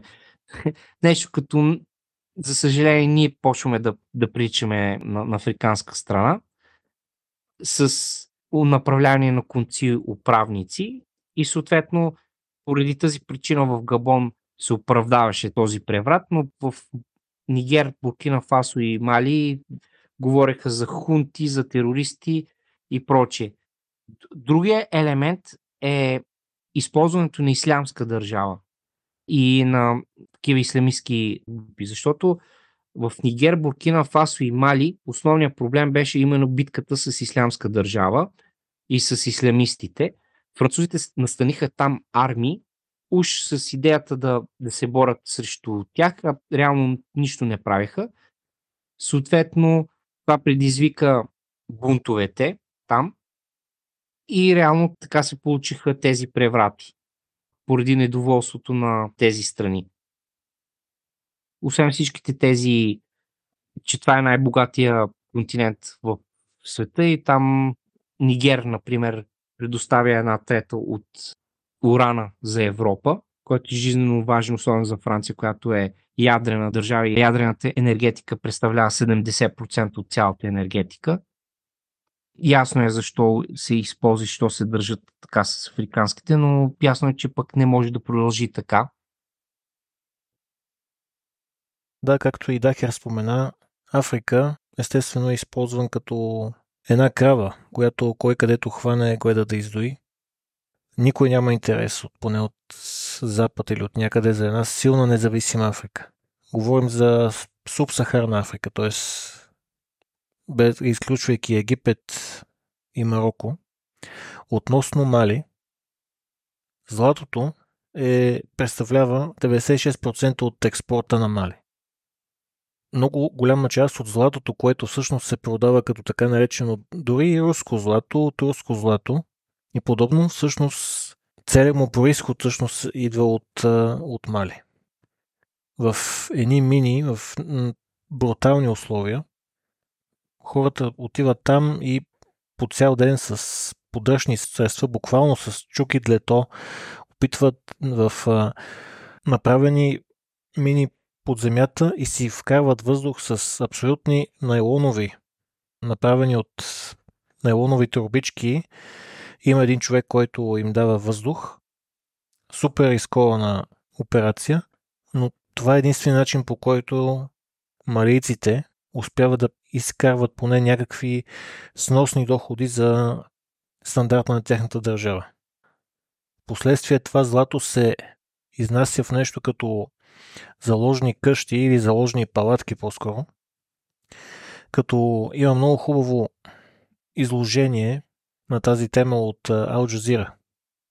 Като документален филм, точно в какво случва тази година, именно в Мали. Това дали ги управлява по-западно или по-источно правителство, специално в Мали, докато има злато в Мали, това е и благословение и проклятие за хората. А, относно изборите в другите държави, това, което спомена вече Дахия в Габон, по-западните медии биха го определили, както и ти Дахия споменат, биха го нарекли най-меко казано нередности в навечерието на изборите, които предвещават военен преврат, така наречен, или хунта, в деня на изборите, започвайки с правителствени агенции, които потисват така нареченото гражданско общество. Това, което споменавате, че достъпът до интернет на наблюдаващите агенции е бил прекъснат в деня на изборите, практика, която администрацията специално на Бонго е прилага и в случаи, за да ограничи достъпа на медиите. По сходен начин се развиват изборите в Зимбабве, където президентът Емърсън Мангава печели изборите на 23 август 52% от гласовете, която според западните медии се определя като изборна атмосфера пълна с репресии и нередности. Като първо правителството приема противоречивия патриотичен законопроект, противоречив от западна гледна точка закон, който анализаторите описват като атакуващ свободата на изразяване. На журналисти за подозрени членове на опозицията е било забранено да отразяват кампаниите за преизбиране на президента, а критици на правителството биват тормозени и сплашвани. В Мадагаскар междувременно въпреки седмици на протести с искане за отлагане на изборите, действащия президент Андрей Радолейна все пак провежда избори и печели удобно на фона на така наречен вечерен час на бойкоти от 10 опозиционни кандидати и ниска избирателна активност. А пък опозиционните партии се аргументират за така наречената дисквалификация на изборите, т.е. да се бъдат касирани, искат президента да направи така, че да се признае, че той всъщност е натурализиран френски гражданин, т.е. той не е от Мадагаскар, за разлика явно в някои хора в Африка виждат, че двойното гражданство дори в Мадагаскар е проблем, а тук хората аз не виждам да протестираха за подобно да. нещо, да, което а, в Мадагаскар имаше, така. Като се има предвид, че... Именно. Долно. Да. Това мисля, че даже БСП гласуваха в полза на това нещо. Мисля, че без само възраждане бяха ами, против. Ти си втория, който ми го казва, значи наистина е те. И по същото mm-hmm. време в Либерия, обаче, там пък според западна гледна точка има изкрица надежда от тяхната гледна точка, отклонени от нередностите, наблюдавани при другите държави, където сегашният президент Джордж Уея губи в успорвана надпревара. Въпреки, че са присъствали същите фактори, както при другите изброени на континента, ниска избирателна активност, силно спорване кандидати, политически разделена страна, Самият президент Джордж Уе признава положението си, след като губи на болтаж. Той е футболист, и... нали? да. И може би, според западна гледна точка, само този единствен акт на лидерство гарантира, че Либерия, пронизана от години на гражданска война, ще продължи да консолидира демокрацията и единството. Освен това, органът за управление на изборите и други държавни институции са демонстрирали значителни нива на неутралност и политкоректност, което намалява политическото съперничество и довежда до успешни и мирни избори. Някои биха го казали малко скучни политически само резултати и избори, но за Мали препоръчвам на слушателите да изгледат 30-40 минути е на Ал Jazeera документален филм от, точно, от документална журналистика. Един пример за такава, поне от тях. За златото в Мали. Аз освен да добавя, че в Уганда беше прият такъв анти-хомосексуален закон, който за LGBTQ нали, представителите ги хвърлят в затвора за 10 години. Ако това е, е интересно, Интересно е, интересно е. Това другото, което Даха спомена за Буркина Фасо и за да. Нигер, то е важно. И общо взето заради Франция, що Франция, знаем и поне според всички, то се личи, че в Европа геополитически е най-силната държава. По-силна от Германия в момента, защото си държи на колоните. И това, Германия че... след Втората световна е да. една колония на САЩ. Някакво да се лъжим. И то това прави и Макрон. Но в момента, в който Франция почва да се изтегля от Африка и иска да го направи така, че ние бяхме добрите, сега ще видите без нас какво ще стане и нещо подобно. Не, че сега Китай им дава на голяма част от африканските нации заеми да строят мостове, инфраструктура, язовири, но пак независима и силна Африка малко са тези, които имат интерес от това. Да. Да, реално тактиката на французите обикновено е ако не ни харесвате, сега ще ви, ще ви направят а, ислямска държава и те ги пускат общо взето и след това се връщат и, и слагат войски. Реално ислямска държава е просто инструмент, който е управлявам от тях както всичко добре показва. И този проблем го има и в Мали, в Буркина Фасо, в Нигер. Габон е по-интересният случай, защото там нямаше, имаше, имаше стабилност политическа, нямаше такъв конфликт с ислямска държава и такава война там, но понеже много бедно население, едва 5-10% от хората бяха по-заможни, тия, които са близки до политическата класа и до фамилия Бонго, общо взето, всичко станало изключително бедно и, и просто отдолу дойде промяната, но точно това шах, исках да кажа, добавя към Дани, което разказа, че европейските медии за Габон оправдаваха напълно и описваха абсолютно детайлно за корупцията, за, за всичко и оправдаваха този преврат там от Гуема, който който обаче също е марионетка на французите. И понеже той е марионетка на французите и, и всичко бе представено като някакъв логически, не, не беше представено като хунта или така нататък. Като преврат. Обаче в Нигер, Буркина Фасо и Мали всичките говориха за хунти, всичките говориха за терористи, за престъпници, за военни, и за махането на законните президенти тогава, които реално са марионетки на французите.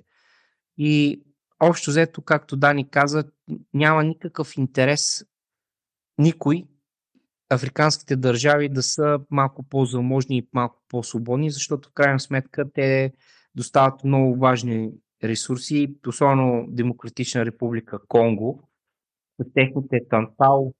Ние всички знаем, че полупроводниците са от този материал, благодарение на който телевизорите са ни толкова стънки, а не тези дебелите, които имаме. Така че наистина Африка е заложник на всички тези световни интереси и в един момент може би този балон ще избухне.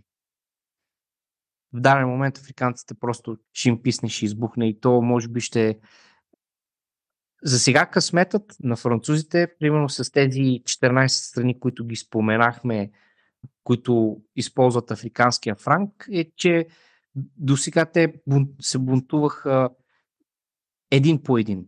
И французите се справяха с тях. Един се бунтува, тя изправя всичките, изпраща от другите страни. Военно подкрепление, побеждаваха ги, слагаха пак тяхна марионетка, но тази година за първи път няколко страни се надигнаха, в случая 3, 4, може би 5 страни. Гвинея, Буркина Фасо, Нигер, Габон, Мали едновременно се дигнаха почти и това нещо оплаши Макрон и французите, защото те не бяха свикнали с това нещо. А опасенията им е, ако 14-те страни се надигнат тогава, какво ще правят, тогава те не могат да овладеят нищо и тогава ще ми е интересно да видя как, как ще, ще решат този проблем. Ако африканците се обединят, направят нещо като Европейски съюз срещу европейците, тогава ще е интересно. Защото... Ми, той има Дахер, той има Африкански съюз и всъщност беше прият в Г20 официално тая година, септември. Не, аз имам предвид като истински Африкански съюз, който да работи за интересите на страните, а не за интересите на Европа. Защото в момента всичкото е общо взето марионетки там. Абсолютно да.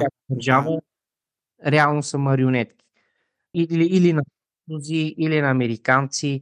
Ето в Нигер, която говориме, не знам дали знаете, се намира най-голямата американска база за дронове. Най-голямата в света, не в Африка, не в Нигер, ами в света, най-голямата база за дронове, като идеята е да се бори срещу ислямска държава. Уж, а ние знаем, че това не е така, просто много важна държава с един изключително важен ресурс, като тук говорим за французите колко е важна държава, защото те, те са с основно ядрена енергетика и урана е изключително важен за тях и за Европа, всъщност, защото Нигер предоставя една трета от урана за Европа. И това нещо, този контрол, тази битка между Китай, Съединените щати, Франция, Русия в Африка, може да доведе, ето ти, още една, един район взривоопасен, който може в даден момент да избухне и да, да предизвика глобален конфликт. Защото виждаме, че и Вагнер са там. Това, това означава, че са остатъците от Вагнер. Това означава, че руснаци, китайци, американци и европейци имат големи интереси. Но и африканците може би ще, ще, в даден момент ще искат своето. Но ще видим как ще се развие по-нататък. Да, и все пак да нещо, което мисля, че и миналата година споменахме, че Русия и Китай естествено също преследват свои интереси в Африка, но поне техния подход не е пладнешки грабеж, какъвто е на Западна Европа и на Штатите. Там и двете страни имат някакви ползи. Дори по-голямата да е за по-силната страна, съответно. Така че това също е на един възможен вариант за по-добро бъдещо развитие на Африка чрез сътрудничество с Русия и Китай, което в Нигер знаем, че там Вагнер също помогнаха до някаква степен да се случи този преврат. В Мали, в Буркина Фасо също руснаците имат силни позиции, така че освен економическите позиции на Китай, които са доста силни от доста години вече в Африка, Русия също настъпва все повече. Така че съюза между Русия и Китай, за който говорих, определено върви нагоре като цяло, особено в този регион. Да, за последно ще дам пример в подкрепа на твоите думи в Етиопия, където бедността беше смъкната от 70-80% крайна бедност до 30% благодарение на китайците и инвестициите им в инфраструктурата на, на Етиопия. И ние не казваме, че тук едните са добри или лоши, но просто наличието на конкуренция дава възможност на африканските страни да изискват по-добри условия от Западна Европа и Съединените щати, защото когато имат вече но другата страна вече альтернатива от Китай и Русия, това предизвиква на, на Европа и, и Съединените щати вече да действат не по този начин, който са действали преди, нали, с тотален грабеж без нищо да изграждат, ами ето, вече имат конкуренции, те са длъжни да предложат по-добро на африканците, иначе ще ги загубят. В момента имат две опции или да кажем три опции. Запад. Или непрекъснати военни конфликти да вкарат всички страни, за да могат да печелят от тях, което според мен ще, просто ще настрои цяла Африка. Това е грешния подход. Просто африканците ще бъдат настроени срещу тях. Другия подход е по-правилният, просто да, да почнат да предлагат по-добри оферти, така да кажем, по-добра политика, продукт, ако можем така да го кажем, на африканците, които просто да предпочитат техния продукт, а не този на Китай и Русия. Просто когато имаш само един играч, този играч може да си прави каквото си иска. Когато имаш вече и, и конкуренция, тогава ти си длъжен да, да предлагаш по-добър. Така и в живота, примерно, ако има само един хляб, производител на хляб, да е, т.е. тотално държи монопол, то хляба ще е с лошо качество. Когато имаш вече няколко конкурента, нещата са съвсем различни. Това в подкрепа на твоите думи за положителния аспект на Китай, например, в Африка. Да. Можем да добавим, че в Египет естествено Абдел Фатах Елсиси остава на власт. Имаше избори тия дни, но ясно е кой ги печели. Не е имало изобщо интрига. Е, да, там ако някой се доближи до него, ти е в сътвора общо взето и единственият, който може да спечели срещу Сиси е чеговито казано е Мохамед Салах. Ама той сега се занимава само с футбол. Да. Не е като Джордж Уея все още. Дани каза, че има хубав филм за Алджазира за Мали, но също така в YouTube може да потърсите за Либерия филм, потрясаващи филми има там за канибалите, мисля, че за Либерия, цялата им история и войни, просто ще се хванете за главата. Но го препоръчвам, защото виждате реалностите там, така че е брутален филма. Нещата са да. ужасяващи нещо от сорта. Много голям процент са болни от спин, жените много голям процент проституират, те нямат и канализация там в Монровия. Ужас. И общо взето, може да видите много, много пристрастено население. По време на тези гражданската война е имало канибализъм, глад, едни такива лидери, които са били буквално полят хора насама там, виждаш града пълна, пълна мизерия. 70% от жените проституират, нещо такова беше ужасяващи цифри, така че мога да го гледате това нещо за Либерия, да видите реалности, защо хората, когато системата им е разрушена и, и нищо не се получава, защо се получават такива преврати и непрепостоянни конфликти, които се възползват от тях други страни. Да. Ако минем към следващия регион, Южна Америка, това, което трябва да се отбележи тая година е в Еквадор президента Ясо, десния президент, който наследи Рафаел Корея и неговите хора в един обрат в еквадорската политика. Тази година не беше особено приятна за него. В началото на годината негов референдум с 8 предложения основното от които беше да се позволи екстрадиция на еквадорци преследвани в чужбина за престъпления, свързани с международна организирана престъпност, като трафик на наркотици, трафик на хора, мигранти и прочее. Този референдум, въпреки че проучванията го даваха да спечели с лекота, всъщност предложенията на президента до едно бяха отхвърлени от хората в Еквадор, което беше предвестник за последващите проблеми на Ясо. Опозицията започна разследвания за корупция май месец срещу него и той, за да избегне отстраняването си, разпусна Народното събрание и свика нови избори, в които не се кандидатира. Но въпреки този привиден успех, партията на Корея загуби президентските избори октомври месец. Кандидатка беше Луиса Гонсалес от така нареченото гражданско революционно движение, което е всъщност лявата партия, наследник на партията на Корея.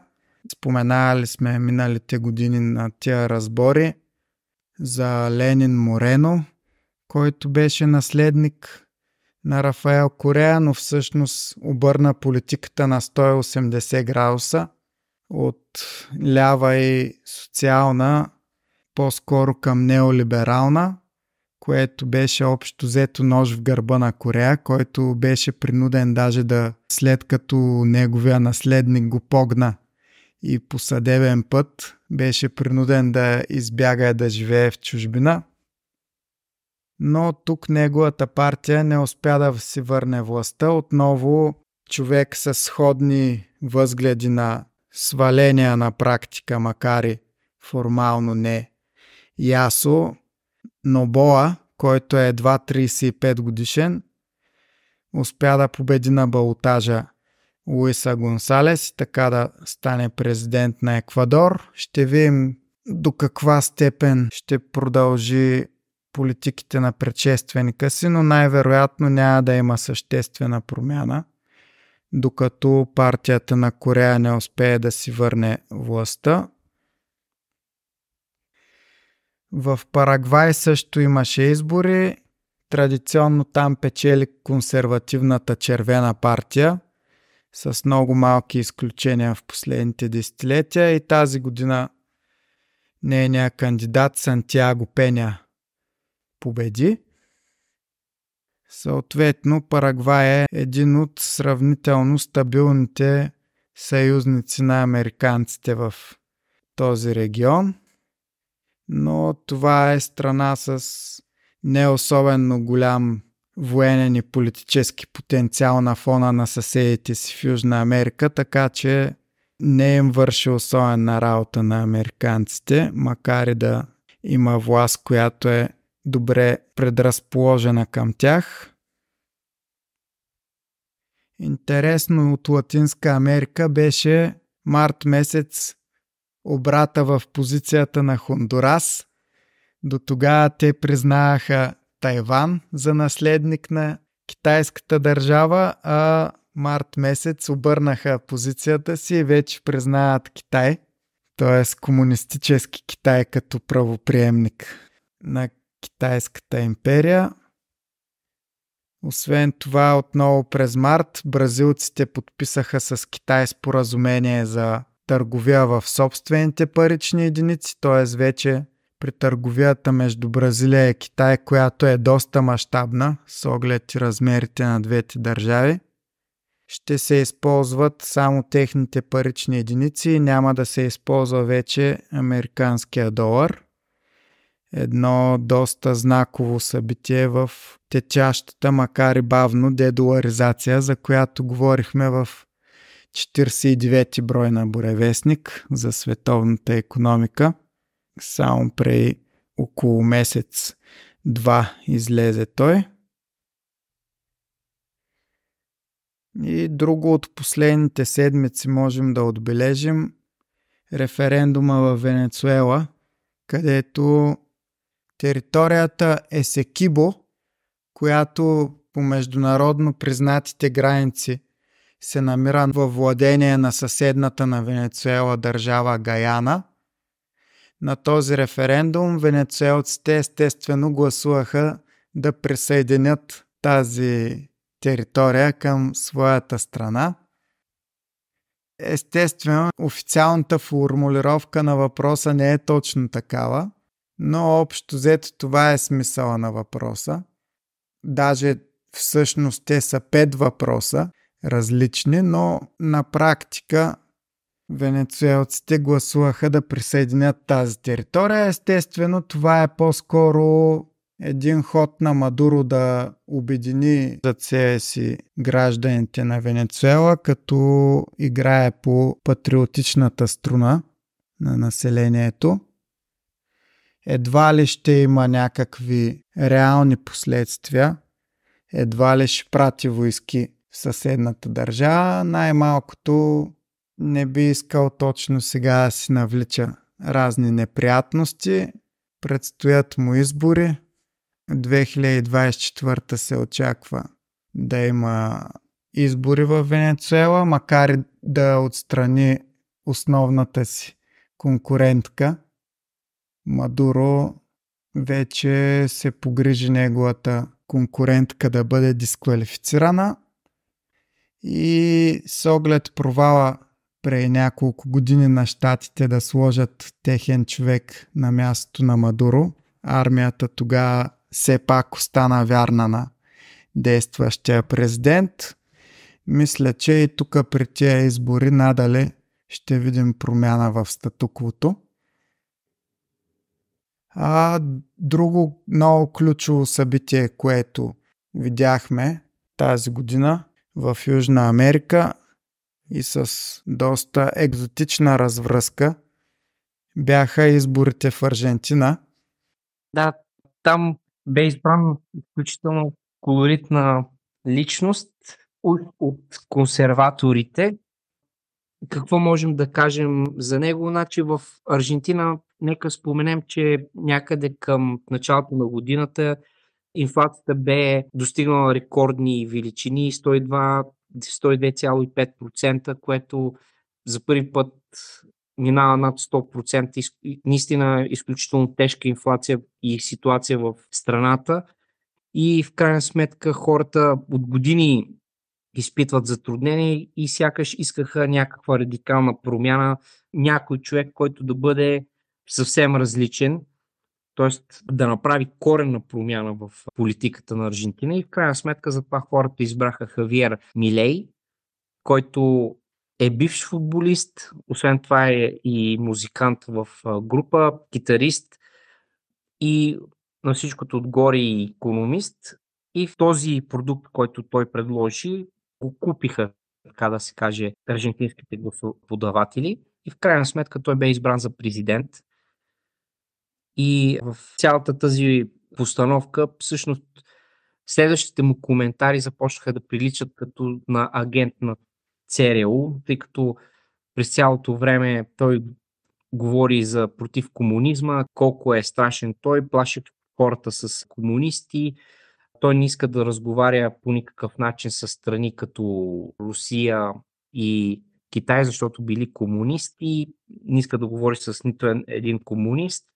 И общо взето риториката му малко наподобява нашите евроатлантици, паветници, както искате ги наречете, но общо взето при тях това, което се вижда при Хавиер Милей е някакво непостоянство, защото веднага след като бе избран за президент, той говореше за, че е противник на зелена политика в крайна, но, но след това се преобърна и прие зелените политики на Съединените щати също така той замина директно в, след изборите в САЩ, където първата работа бе да се срещне с еврейската общност. В Аржентина също категорично подкрепи Израел и общо взето започна да прилича наистина на Соросуит, както ние обичаме да ги наричаме. Много голяма част от обещанията започна да, да ги нарушава и това е една от тези съмнителни личности, които ще видим докъде ще докарат Аржентина и дали хората ще го търпят. Но в крайна сметка до такава ситуация бе поставена страната, че те искаха някой радикал. Може би така ще е по-добре, ще влезат американски инвестиции. Дори аржентинското песо, което се представя изключително слабо, той иска да го замени с долара, т.е. Аржентина да стане васал на Съединените щати. Но, както казах, така ситуация е страната, че това може и в крайна сметка да е по-добро за Аржентина. Много хора няма се съгласат, но те се докараха до там. Ще видим пак, ще е интересно дали ще остане на власт Хавиер Миле или дали няма да докара някаква криза там. Какво смяташ? Как ти изглежда? На мен ми е най-интересно дали ще изкара Аржентина от БРИКС, защото БРИКС тая година обявиха доста сериозно разширение. Новите страни ще бъдат освен Аржентина от 1 януари 2024 Саудитска Арабия, Иран, Обединените арабски емирства, както и Етиопия и Египет са новите членове на БРИКС. И сега интересното е дали Милей ще замрази това членство на Аржентина, което след броени дни предстои да стане факт. Защото най-естественото нещо като човек, който иска да слага долара вместо собствената парична единица и така нататък, би било да веднага да оттегли документите за членство и да отмени всичко, всякакви подготовки за това. За сега не е станало, доста ми е любопитно да видя дали ще стане, защото ако стане, нали, ясно, очакваното развитие. Ако все пак Аржентина си влезе в БРИКС, дори при неговото управление, това навява доста пак конспиративни въпроси повдига, защото ако един човек на американците все пак остава Макар, че от друга страна спомняме си, че Макрон кандидатстваше Франция да я приемат и нея в БРИКС, доколкото си спомням, което пък може да ни навежда на мисълта, че Аржентина може да иска да е един вътрешен шпионин.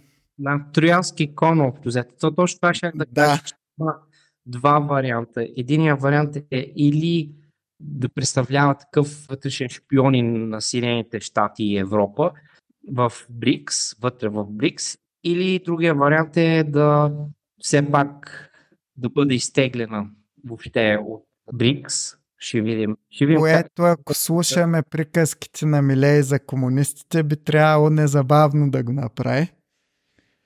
Да, той. Но Оки личи, че дори когато го питат за БРИКС, той отговаря с неприязан, т.е. на него му е все едно дори той я гледа с подозрение и за сега просто не иска да действа преди да получи, може би, някакви инструкции. Знаем от кого. И чак тогава да, да действа. Но ще е интересно. Единия вариант или да покаже един такъв а, пиар удар срещу Брикс, ние излизаме, вие сте никви за нас, или да бъде шпионин вътре като троянски кон, мъкнат в тази организация. Но ще видим как ще се случи. Тоест, това са неща, които можем само да гадаем, но е интересно да се видим.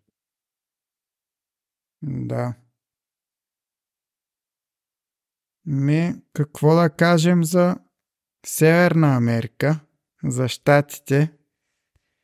Там основното тая година, поне за мен, са продължаващото боричкане предизборно. Какви ли не обвинения и процеси повдигаха на Тръмп с надежда да предотвратят неговата кандидатура за президентските избори 2024 година. От другата страна републиканците също нанасят удари поредна процедура за импичмент започнаха. Да, знаеш, там ситуацията сякаш е обърната с краката нагоре.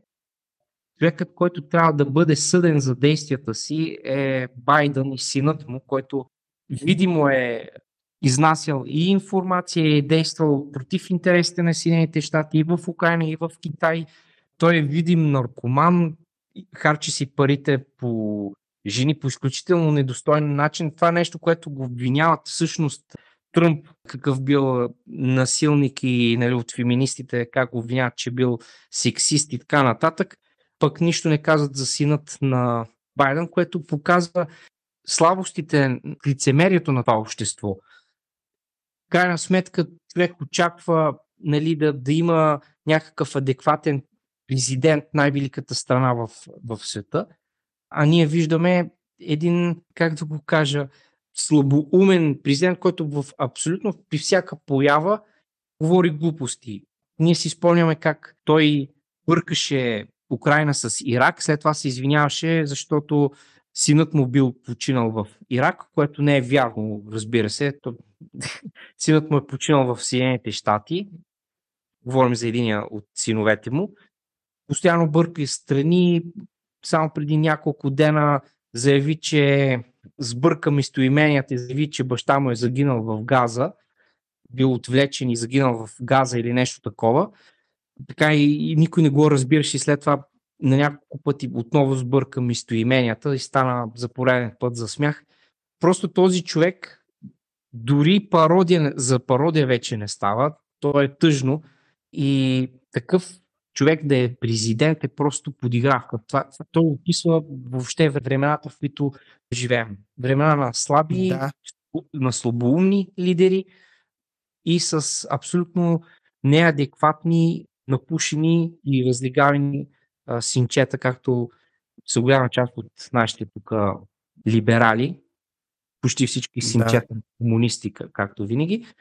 Общо взето той действително описва точно слабото лидерство, слабите политици, едни безлични, без а, някаква харизма, абсолютно безлични. В крайна сметка слабите лидери могат да, да докарат до конфликт, до глобален конфликт в света. Да, за мен по-интересната част за Съединените щати беше поп-културната част.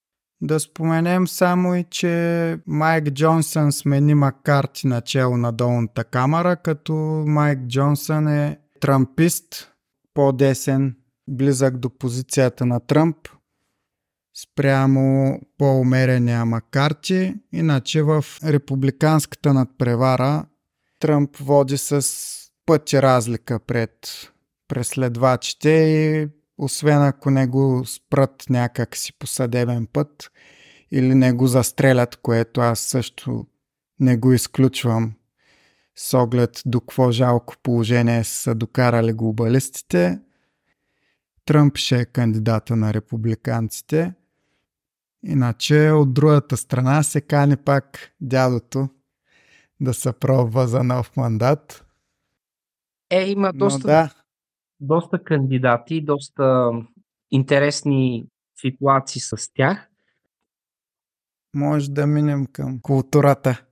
Да, ми, тя културата е една такава, че да си изчервим най-гледаните филми в света, най-касовите филми, са съответно Барби и Супер Марио по играта на Супер Марио, като като малко много си играха, ама това все пак да са двата най-касови филма е малко странно. Също така е доста показателен този феномен, който се получи в Съединените щати, наречен Барбенхаймер.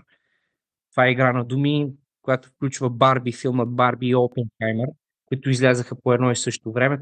Понеже са диагонално противоположни, Опенхаймер е общо взето една история, за канцелирането, за кансъл културата в Съединените щати, как по политически причини се задушават абсолютно несправедливо хора, цялата тази атмосфера. Много интересна идея като цяло е на филма. Докато Барби пък е филм, розов филм, който общо взето възхвалява по-левите идеи. Феминизма, е, жените са най-великите, мъжете са глуповати. Очаквах да края на филма все пак да се намери баланс, да има любов и така нататък, но не, мъжете бяха загубеняци, жените побеждават и така нататък. Просто триумф на лок културата.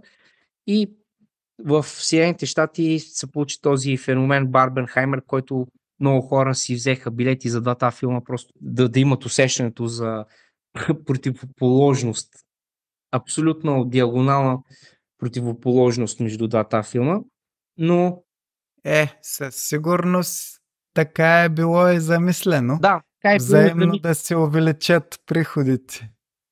Да, да, точно така и в крайна сметка описва изблъсъка между двете основни идеологии в Съединените щати, тази либералната лок култура, която е ние считаме за лява и по-дясната, която е консервативна, по-тръмп, да кажем, идеология в придесните. И тези два филма общо взето описваха тази атмосфера в Съединените щати, което беше интересно. Но в крайна сметка, като качество, като цялото. И като говорим за филми, да споменем и Звука на свободата. Един филм, който разказва за тежката съдба на децата от Латинска Америка, които са жертви на, на сексуален трафик и доста интересно, този филм беше цензуриран от американските медии, беше оплюван като някаква конспиративна теория и какво ли не. В него просто се разказва за един американец, който спасява тези деца от трафика на хора. Защо би, биха медиите говорили лошо и цензурирали нещо толкова хубаво за всеки здраво мислещ човек. Ами, като се сетим кой им дърпа конците и като се сетим как огромна част от американския елит Бил Гейтс, Бил Клинтън, даже принц Андрю от Англия бяха сред посетителите на прословутия остров на педофила Джефри Епштайн, който беше самоубит, така се каже в затвора. Много лесно можем да се сетим защо медиите подвластни на същия този елит не искат хората да гледат един филм за спасяване на деца от педофили. Но въпреки всичкото лошо говорене и цензура, доста киносалони също забраниха този филм, не го излъчиха. Този филм надмина в приходите си от продажба на билети. Индиана Джонс, последното издание на тази поредица, което е доста показателно за променящата се обстановка в щатите и за това колко всъщност вече навлезли в масовото общество са едновремешните уж конспиративни теории, една от които беше, че точно това, че голяма част от американските елити са педофили. В литературата най-четените книги бяха автобиографите на принц Хари, неговата автобиография Спер или тук са го превели Резервният, който разкри много пиперливи неща от кралското семейство, как той се чувства изолиран, изоставен и прочее. И другото събитие в кавички литературно бе друга автобиография на Бритни Спирс, която също се опитваше да просълзи аудиторията с нейната история, но в крайна сметка това е света за миналата година и културата в кавички. При нас също имаше едно литературно събитие, ако прехвърлим топката в нашата страна, на Георги Господинов и наградата за Букър, която получи нашия любим автор Георги Господинов. Предполагам и на тебе, Владо. Но ще е интересна дискусията, според мен, за самата награда на Букър, защото е хубаво да споменем, че тя е доста съмнителна. Например, през 2020 година наградата е дадена на нон-бинарна писателка Марике Райнефелд, първата нон-бинарна, която е наградена с тази награда и м- романът е за 10 годишно момиченце, което е загубило не, нейното братче, поради което цялото семейство е разстроено.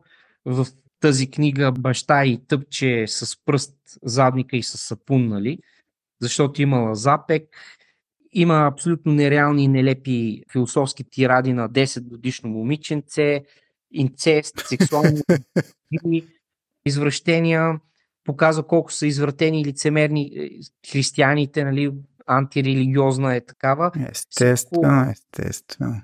Да, имаше безцялни средни на момиченцето, много трудно се четеше тази книга и в крайна сметка това е, е книга, която получава тази награда. 21 пък получава френския писател от сенегалски происход Давид Диоп, който разказа за сенегалски наемници, които се сражават за Франция нали, през Първата световна война. И защото единия получава травма от един от тези наемници и затова изнасилва бял, бяла жена, т.е. оправдава този акт. И също така в книгите окупите са описани като вагина на Жан. Моля да го кажа това на радиото. Както да е, мога сигурно. а, и, и войниците са опиянени от това. Тоест, сам разбираш на къде отиват наградите. През 22 пък печели Индийка с 700 страници с кука, с която 80 годишна жена е така иска да докаже на дъщеря си, че тя е колко е напредничава и затова се сприятелява с трансджендър и цялата история се върти около трансджендърщината и феминизма. И ето хоп, при нас 2023 нашия Георги Господинов печели тази награда. Първата страница от романа му Време обежище е абсолютно копия на добри поличми на Тери Пратчет. Историята е копирана от там, но как ти да е, нашите интелектуалци не могат без нея. Те я цитират през цялото време и, и тя издига други нива българската литература. Направо като тя не може нищо. Дори наскоро имаше анализ в Софийския университет с четири професора и два, двама асистента анализират този блестящ роман, който показва жестокостите на, и на комунизма. Нищо, че аспирантурата на Георги Господинов е за Никола Вапцаров. Аз не се срещам по-социалистически писател от но както и да е. Крайна сметка това беше света през 2023. Личност на годината според Тайм беше Тейлор Свифт. Science пък обяви за откритие на годината изобретяването на хапчета против заплатяване, които имитират хормона GLP-1. Така че може да си представим всичко тези награди, според мен, просто характеризират една бедна на култура и наука година. Някак си сме стигнали сякаш дъното и дано 2024 е по-добра година. Тук е хубаво да споменем и появата на чат GPT, няма как да не го споменем, който за разлика от предните версии е близо 10 пъти по-мощен и това доведе до някои проблеми. Много компании уволниха страшно много работници. Например, една голяма компания уволни 19 000 работника, като една от основните причини чат GPT, която им позволи да съкрати доста труд и съответно работна ръка, много учители почнаха да се оплакват как учениците пишат едни и същи домашни или много подобни заради чат GPT клипове. Много от издателствата започнаха да се оплакват от иллюстратори, които използват пак чат GPT. Просто кориците предоставят портфолиото им е именно генерирано от, от изкуствен интелект дори хора, свързани с тази индустрия, Илон Маск, Возняк, Джефри Хинтън, който е един от пионерите на този продукт на изкуствения интелект, той напусна Google, просто предупреждавайки колко опасно става този изкуствен интелект. Дали ще го използваме по най-добрия начин и, и няма да ни катурне надолу, ще видим в бъдеще, но е притеснително притеснително е загубата на въображение и на деца, и, и на творци заради чат GPT. Това може да доведе, ако не го контролираме като както трябва, това може да доведе до още по-голям спад, според мен, в науката и в, в културата. Едно характерно нещо се случи с Роал Дал. Неговото издателство Пъфин получи огромни критики, защото издаде неговите книги с цензура, извади всичките политнекоректни изрази и цитати, което доведе до протести и в крайна сметка Пъфин се принуди да издаде и оригиналните текстове на един от най-големите писатели, все пак Роал Дал, което само описва тази кансъл култура и, и, и въобще лок култура, която отново започна да навлиза все повече и да дразни хората и не знам дали няма да доведе до, до някакви бунтове, да кажем, културни бунтове и революции и съответно политически да се материализират в политически протести и всичко това нещо. Иначе TikTok лимитира до 60 минути ползването за под 18 годишните след огромни критики. Това да започне да се впива в децата, но много родители почват да се оплакват от това нещо, как децата им не четат книги, вече все по влизат под влияние на такива платформи като Instagram и TikTok. Това нещо започва да се задълбочава. Друго, което в науката и културата трябва да споменем Индия. Индия стана най-населената държава в света с най-голямо население, официално поне, защото преди беше неофициално. Сега официално го определиха. И най-голямото им постижение Индия успя да стигне южния полюс на Луната с Чандраян 3, техния проект и сувалка Чандраян 3 и я направи четвъртата страна кацала на Луната и всъщност първата, която каца на Южния полюс. На всичкото горе пратиха и друга сувалка Адития, която да изследва Слънцето от близо, разбира се, което само показва, че това бе една от годините на Индия, можем да кажем като позитив. Впрочем, аз да добавя за Индия само, че споменахме за Китай и Бразилия. Индия също плаща на Русия нефта вече в юани вместо в долари. Пак да. част от дедоларизацията, която си тече лека по лека.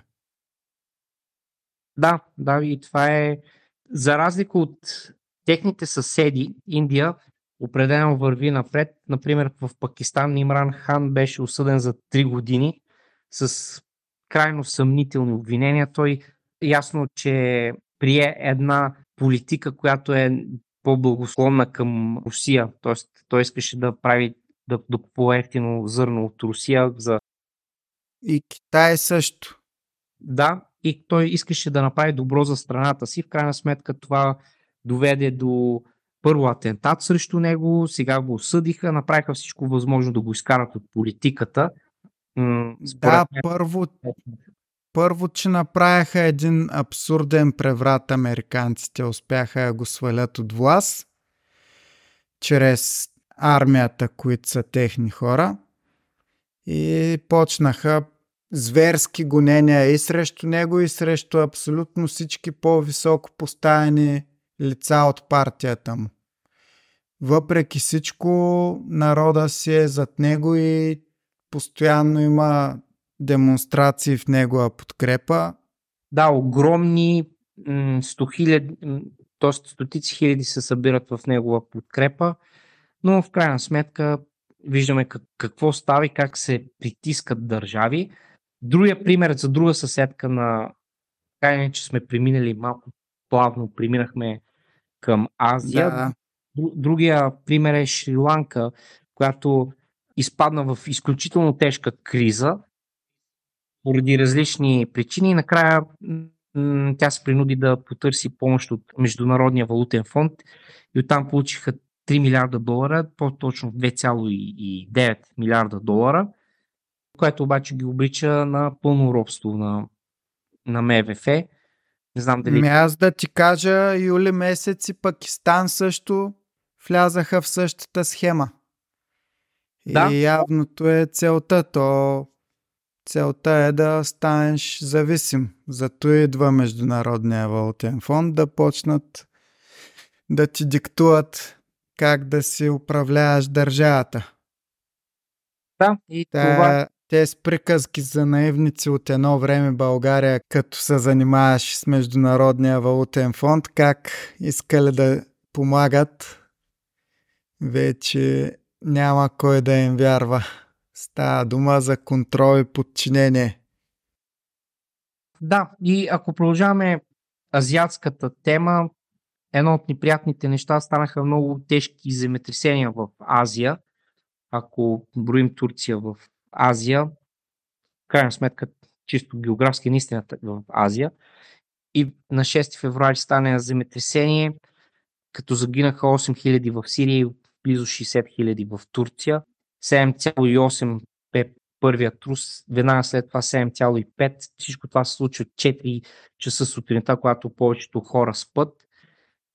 Аз бях също замесен, че се възползвам от случая да благодаря на всички българи, които дадоха помощи за тези страни, особено за Сирия, тъй като аз участвах в организирането на това нещо, чрез, т.е. най-вече медийно по-скоро. Друго земетресение в Афганистан се получи едно много тежко земетресение, пак с много жертви. Мисля, че 2000 или над 2000 души загинаха там, 6,8 по Рихтер. И в Марокко се получи, между другото, така говорейки за земетресения, така че това беше една тежка година с тези природни бедствия, които се случват все пак всяка година. А, за Турция пак ако я броим за азиатска страна, трябва да споменем, че Ердоган отново спечели изборите и то в 100 годишнината от създаването на Република Турция.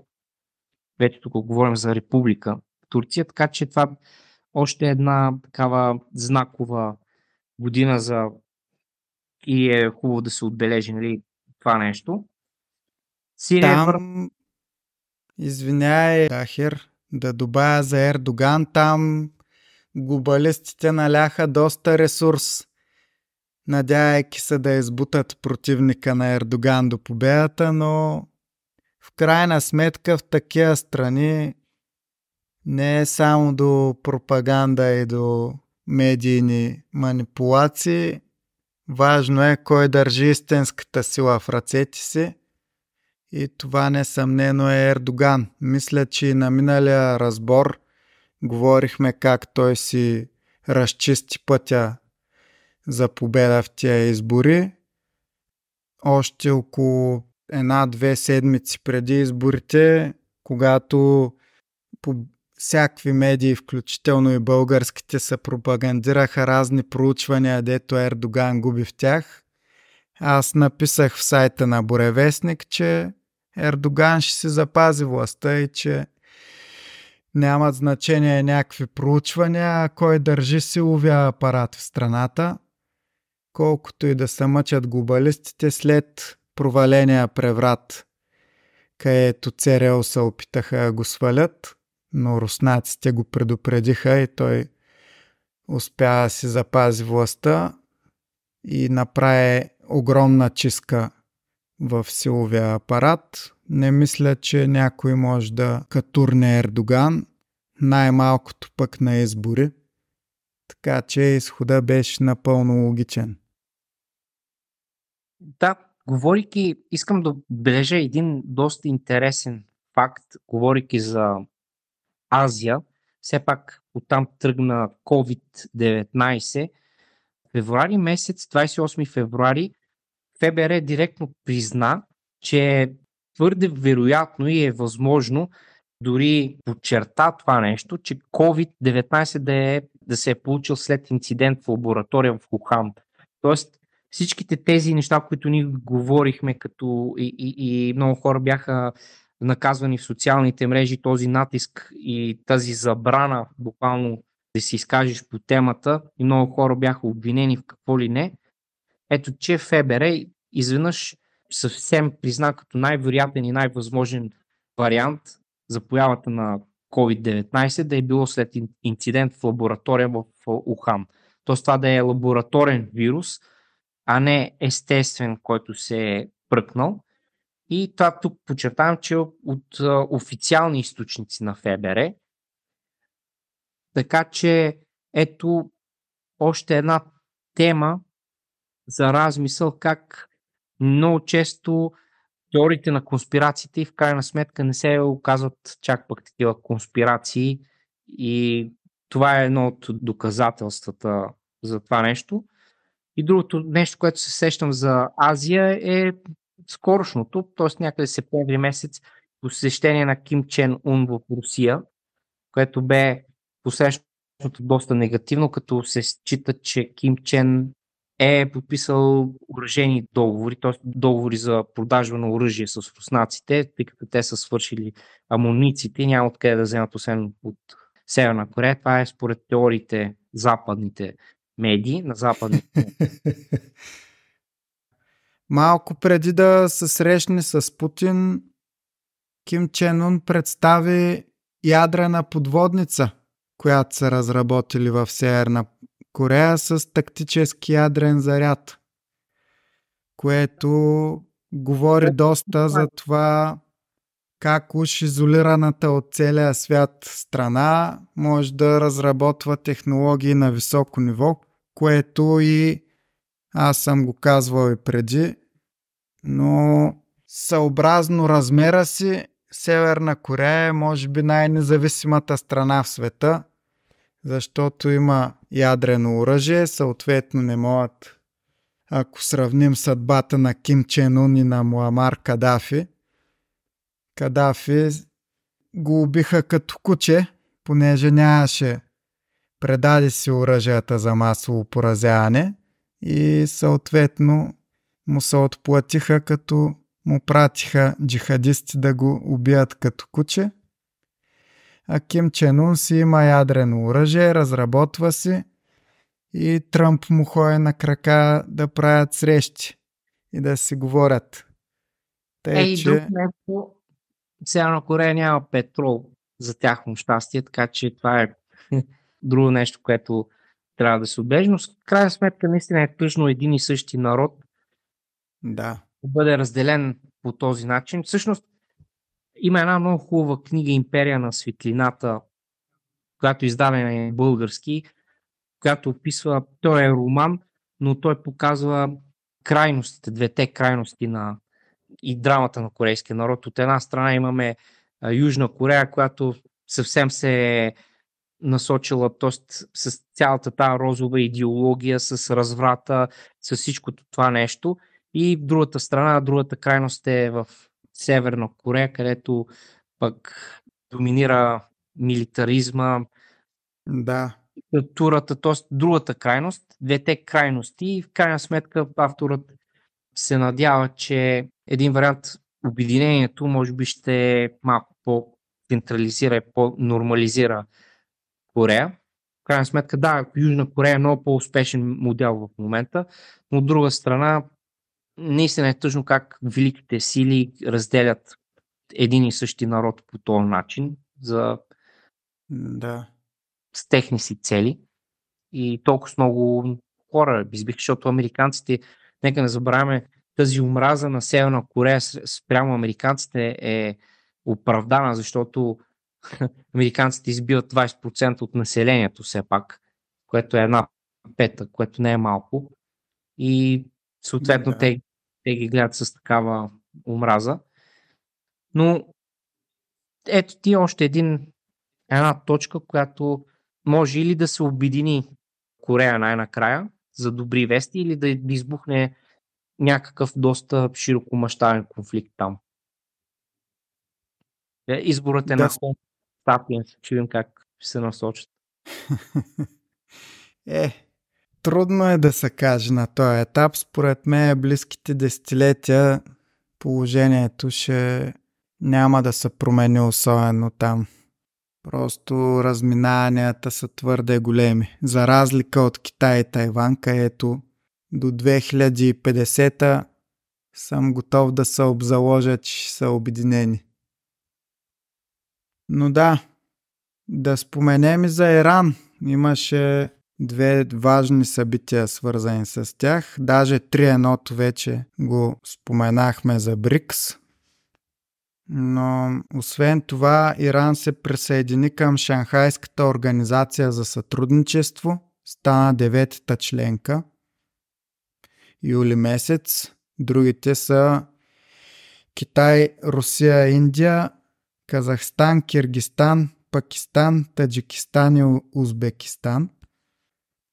И другото, което е март месец с посредничеството на Китай, Иран и Саудитска Арабия се подновиха дипломатическите отношения, което да, сега, както и Дахер спомена, с конфликта в Газа нещата пак станаха доста неспокойни в Близкия изток. Но все пак тази нормализация между Иран и Саудитска Арабия не е изтрита с този конфликт, така че и там можем да евентуално да очакваме някакво по-добро развитие и към мир в този изключително размирен регион. И дойде време да погледнем и към Европа. Точно това ще е да те питам.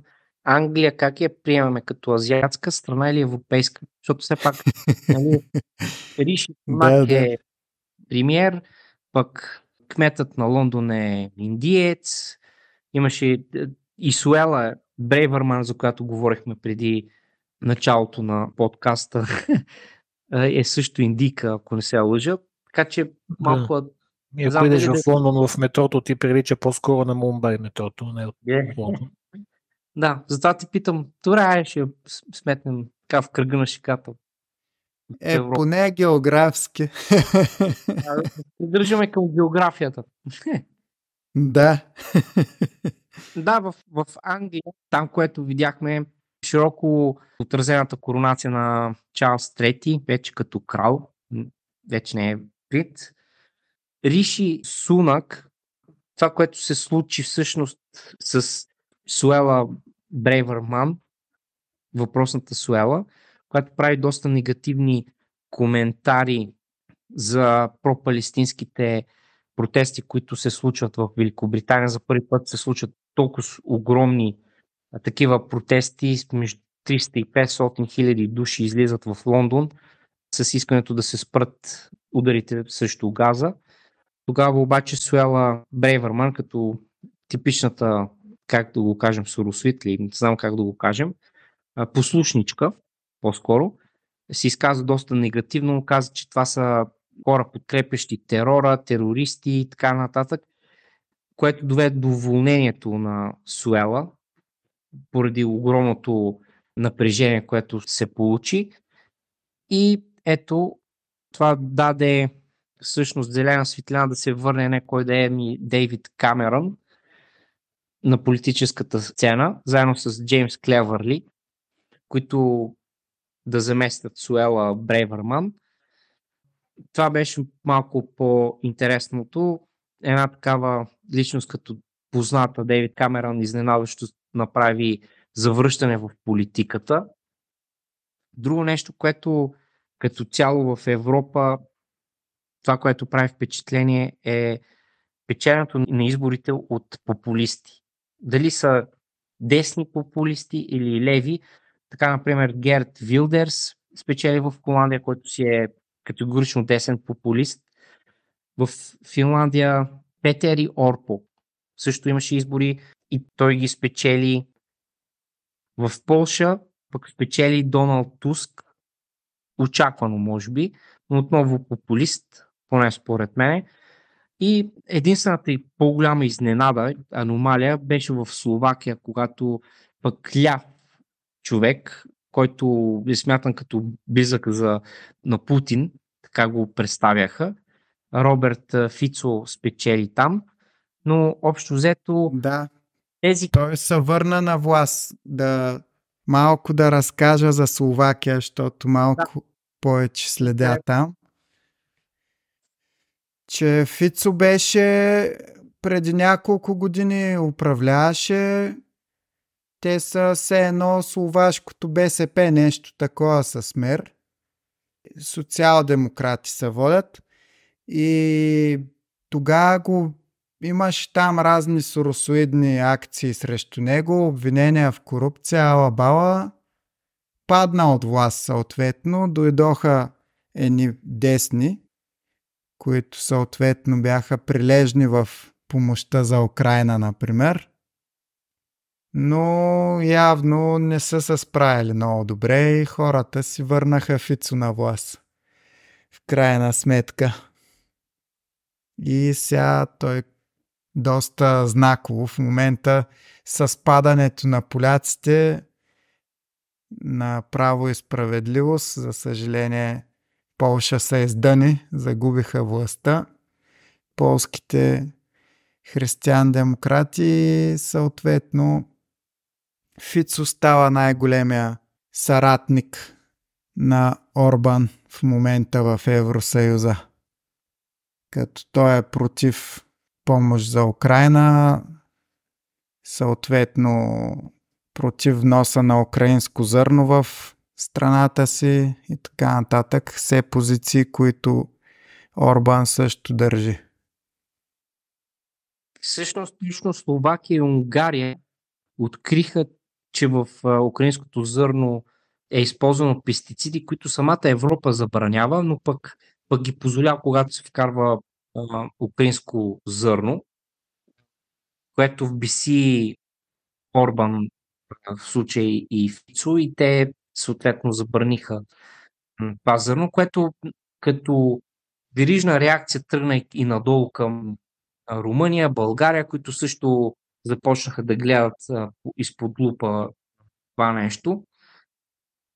Така че ето още един пример как Европа просто се усеща, че трябва да разреши този проблем в Украина по най-бързия начин, защото реално започва доста тежко да усеща влиянието на този конфликт.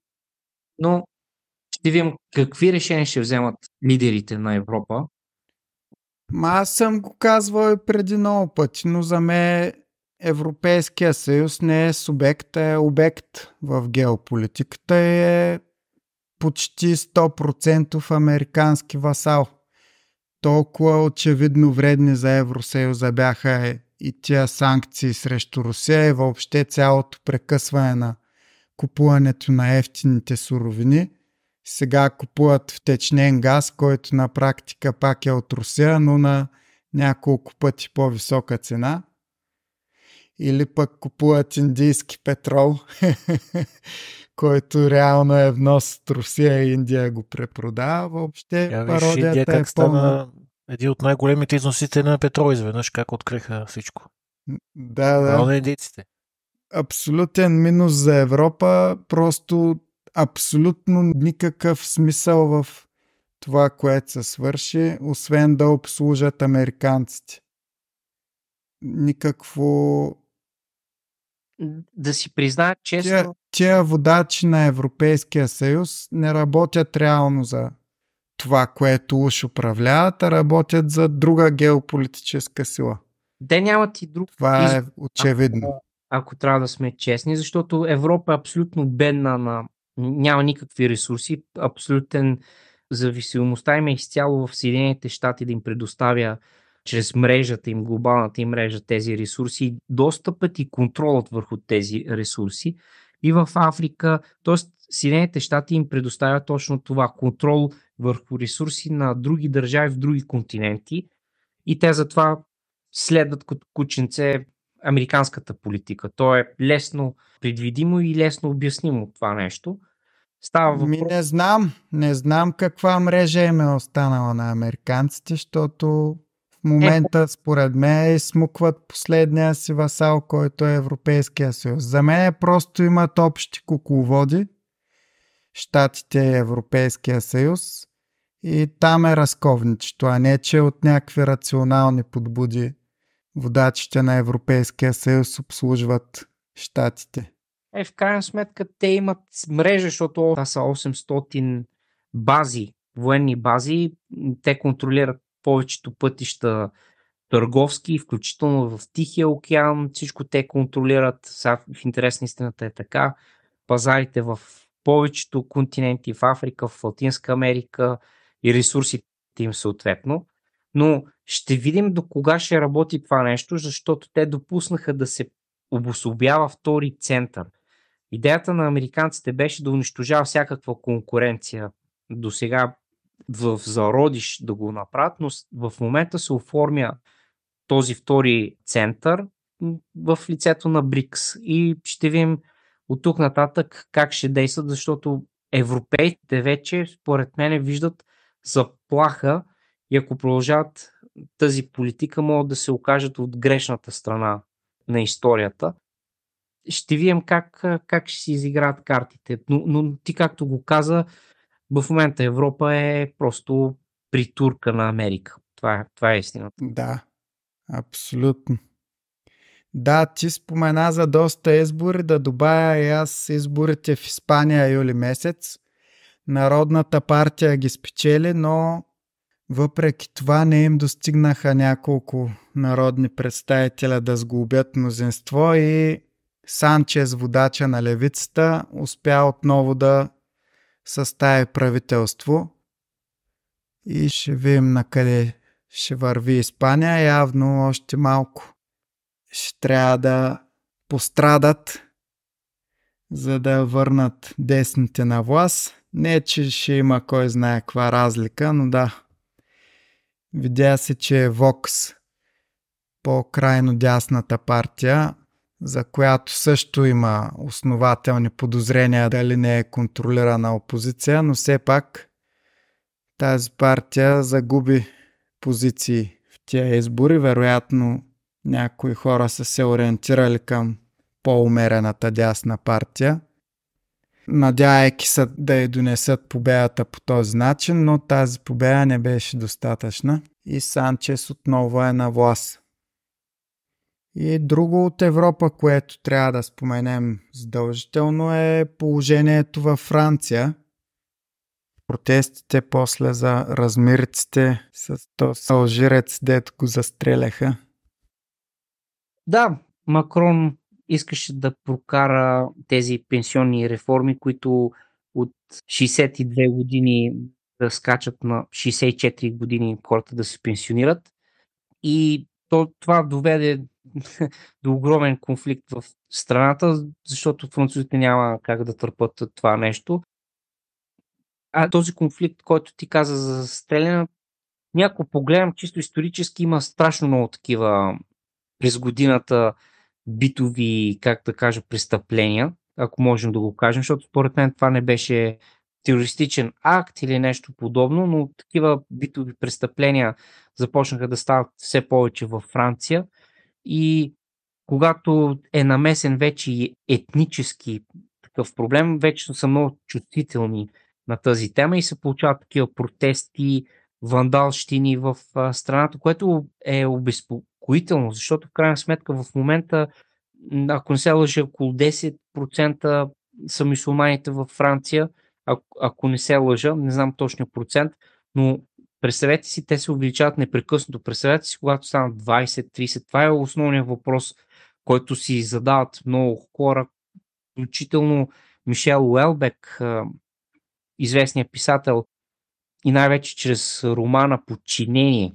Точно това предвиждаше преди няколко години. Ето това всъщност, това събитие показва точно какво е предвиждал автора. То беше и лесно предвидимо, не че е нещо трудно. Така че този проблем ще се изостри в бъдеще. Ще стане все по-дълбок. Не само във Франция, но и в други страни. Другото, което нещо, този конфликт, който се получи в Украина, всъщност вкара Финландия официално в НАТО. Мисля, че на 4 април официално обявиха, че Финландия е в НАТО. По същия начин Хрватска от 1 януари тази година, т.е. доста отдавна, но все пак нека припомня, че прием еврото и се присъедини към Шенген. Другото, което съм си записал за Европа, Германия затвори три ядрени централи. Само, че не знам доколко това е добра новина за германците, тъй като реално ще трябва да използват въглища сега покрай тази криза. Ако се получи още по-дълбока криза, ще трябва да увеличат въглищата реално, което не е по-чист източник, напротив. Така че тези решения, които се взимат в Европа като цяло, със следствие от войната в Украина и точно това ще дойде момент, в който те ще почнат да, да притеглят тези решения и Единият вариант е или да, да си сменят политиката, другия вариант е да влезат в вътрешни конфликти, според мен. Ще избухнат все повече вътрешни конфликти, защото Европа стана много разнолика.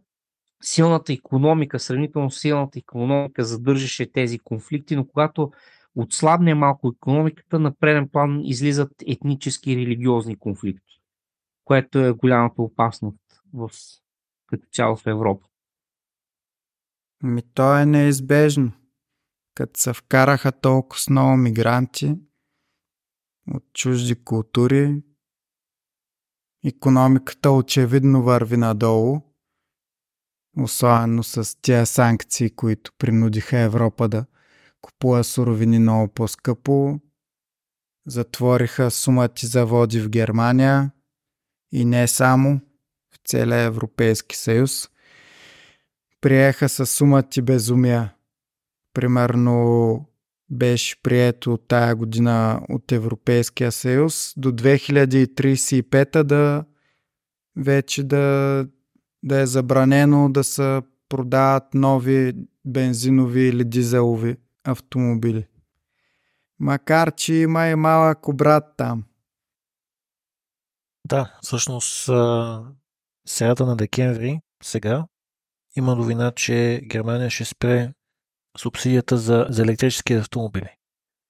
Като това е голям удар към така наречената зелена сделка. И може да е повратен момент за цялата индустрия. Толкова много пари са инвестирани в електро, не само производство и в инфраструктура, и в, да не го наречем пропаганда, но да образоват клиентите, разбираш ли, кое е било по-добре за околната среда и изведнъж спират об субсидията. И милиардите потъват.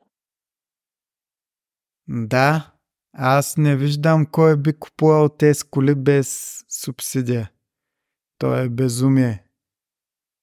Батерията като замине нова ти струя горе-долу колкото нова кола, не можеш да я продадеш на старо, защото никой не иска да я купи. Да. А... Защото ще му се скапи батерията. И самата индустрия Изобщо... е такава. Това, че електрически да. автомобили има, електрически автобуси има, а електрически камиони, които да пренесат стоки, няма. Очевидно защо. Да споменем някои неща от нашата съседка Сърбия.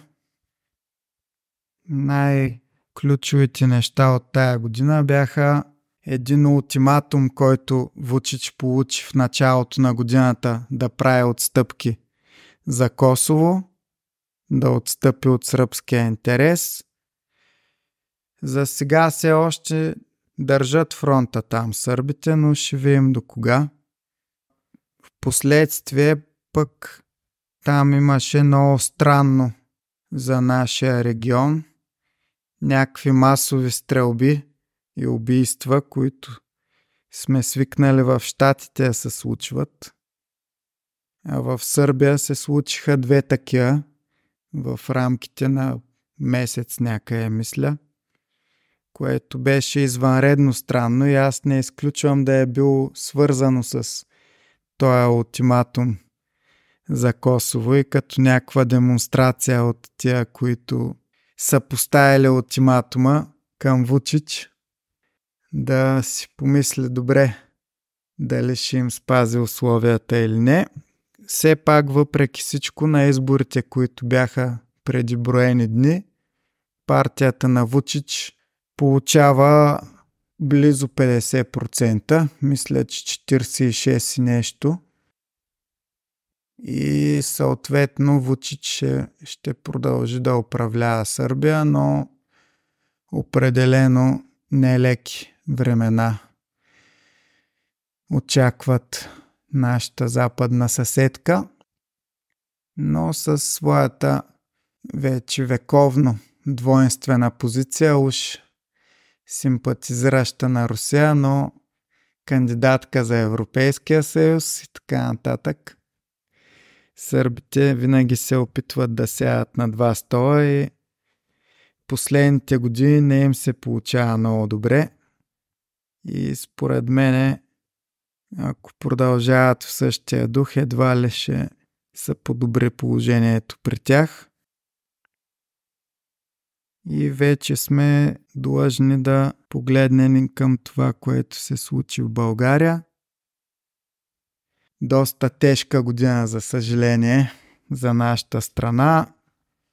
Още ни парламентарни избори проведохме април месец. На посолството му писна да чака да се разберат вътрешните играчи тук. Аз би ги нарекал натисна... сезонните работници. да. и натисна съвсем брутално ГЕРБ да подкрепят едно правителство почти изцяло на продължаваме промяната. Формално Мария Габриел се води представителката на ГЕРБ в него, но знаем тя каква е. Тя е еврочиновничка, т.е. пак на същата хранилка, на която се продължаваме промяната. Глобалистическа пионка. И така партията на Кирчо и Кокорчо, въпреки че заедно с Дъба загубеха 70 000 гласа спрямо предните избори и останаха отново зад ГЕРБ. Въпреки това, чрез наместа на посолството бяха сложени да управляват държавата, като ГЕРБ и ДПС съвсем без въобще да покажат някакъв характер, се обърнаха на 180 градуса спрямо предишните си позиции като противници на промяната. И сега чинно гласуват заедно и дори най-нагло искат да променят българската конституция. Доста демонстративно нарязаха паметника на съветската армия, пак да покажат пред посолството вярност. Но според мен българския народ, макар и да е доста търпелив, вижда кой работи срещу него и няма да остави нещата така. Но в крайна сметка виждаме, че макар и да се извъртяха няколко избори, така и медийната хватка върху хората все още е твърде голяма и истинската опозиция в лицето на партии като Възраждане, която постоянно е демонизирана по големите медии, няма как да набере нужната сила, за да управлява държавата. Така че малко сме в мъртва хватка и разчитаме на геополитическите размествания, за които говорихме, за да има някакво по-нормално управление, било чрез най-непосредствената възможност е чрез връщане на Тръмп на власт в Штатите, съответно по-нормални отношения с Русия, било чрез големи геополитически отстъпки, които обаче биха отнели поне няколко години, за да се случат и американците да отслабят хватката си върху България. Освен това имаше и местни избори, където може да се каже, че ГЕРБ си затвърдиха позициите в България по места. Имат, разбира се, известно отстъпление, но не значително. За съжаление, промяната успяха да вземат освен София и още 2-3 областни града, което им осигури на тях някакво парче от баницата. А беше по принцип добра възможност да останат съвсем изолирани, която обаче българския народ пропусна. Имаше драма с изборите в София. Много хора обвиняват Костадинов за загубата на Григорова на балотажа. Можеше кандидата на промяната да загуби доста позорно в бастиона на либералната общност в България. Но размина се това, за съжаление. Беше изпуснат златен шанс да бъде уязвена управляващата Атлантическа коалиция и то по най-болезнения начин, като бъдат ударени именно ППДБ.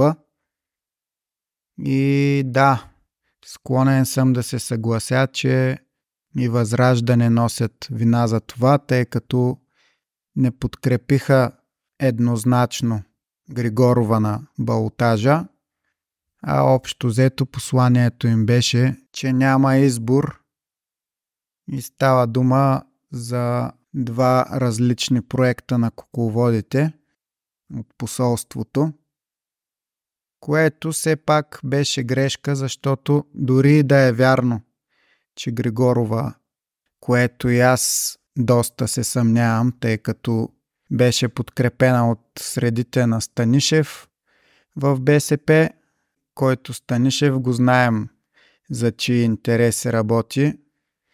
Е самия факт, че доста години беше начало на партията на европейските социалисти, говори ясно, че той е човек, който кукловодите на Европейския съюз смятат за надежден кадър. Но все пак, ако Възраждане бяха подкрепили Григорова, шансовете тя да победи ставаха доста големи с оглед разликата от около 5000 гласа. В крайна сметка за Диан Николов гласуваха около 30 000 души на първия кръг и заради посланието на Костадинов, вероятно поне една трета от тях не са излезли. Разбира се, това е само предположение, за което нямам доказателство, но е реалистично да предположим, че около една трета, т.е. 10 000 души не са излезли да гласуват заради посланието на Костадинов, който каза, че софианци нямат истински избор, не подкрепи нито един от двамата кандидати – ако предположим, че тези 10 000 бяха гласували както тези на екзит пола, привърженици на Възраждане, от които 80 и няколко процента подкрепиха Григорова, то разликата от 5000 гласа, с която тя загуби, би била стопена и тя би спечелила изборите. Разбира се, това са много общи сметки, но отново трябва да подчертая, че това беше златен шанс да бъдат ударени атлантиците в България, който беше пропуснат. Защото дори Григорова да беше друг скрит проект на посолството, в крайна сметка широката общественост това не го знае и нейна победа би се възприела като огромен провал на управляващите, които и без това имат абсурдно ниско одобрение сред обществото, около 20%, което е най-низкото измервано въобще някога. Дори правителството на Жан Виденов е имало около 26% одобрение. И тази управляваща Атлантическа коалиция с тези 20% одобрение най-нагло си позволява да пипа Конституцията на България за щастие поне на лудното предложение да се сменя 3 март като национален празник отпадна, но остана доста грозното двойно гражданство, т.е. да се позволи на лица с двойно гражданство да стават народни представители и министри, както и абсурдните промени в съдебната система, които я подчиняват повече на законодателната, съответно изпълнителната власт. Друго, което трябва да се отбележи, беше отново едно натягане на управляващите пред посолството, изгонването на предстоятеля на Руската църква в София. Ушким, че бил шпионин, отново без никакви доказателства и съответно се опитаха дори в Светия Синод да всеят смут по този начин. Патриарха излезе с една препоръка да се назначат свещеници от Българската православна църква там да служат, докато Руската църква назначи нов предстоятел. Това веднага беше изтълкувано от атлантиците едва ли не, че Българската православна църква се противопоставя на руската или иска да претендира, че е собственик на самата руска църква Свети Николай в София, но всъщност това беше извадено от контекста. В решението на Светия Синод си пишеше много ясно, че общо взето очакват решението на руската църква, така че размина се развалянето на отношенията между българската и руската църкви, но особено като управлява така атлантическа коалиция, така опасност ще има и ще дебнат за възможност да вбият клин в отношенията с други православни страни, особено с Русия. Знаем, кукловодите на тази атлантическа коалиция имат за свой най-голям враг православието.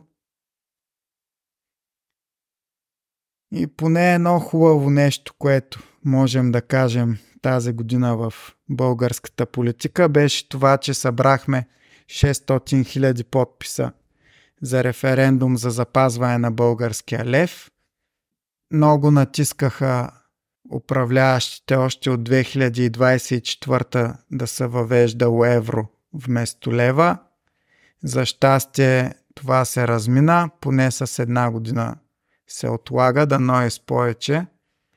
Референдума, въпреки че събрахме безпредседентно толкова много подписи, най-нагло Народното събрание наруши закона и не прие решение за провеждане на референдума, както е записано в закона. И съответно този казус отиде на Конституционния съд, който вече месец наред въобще няма намерение да се произнася по него.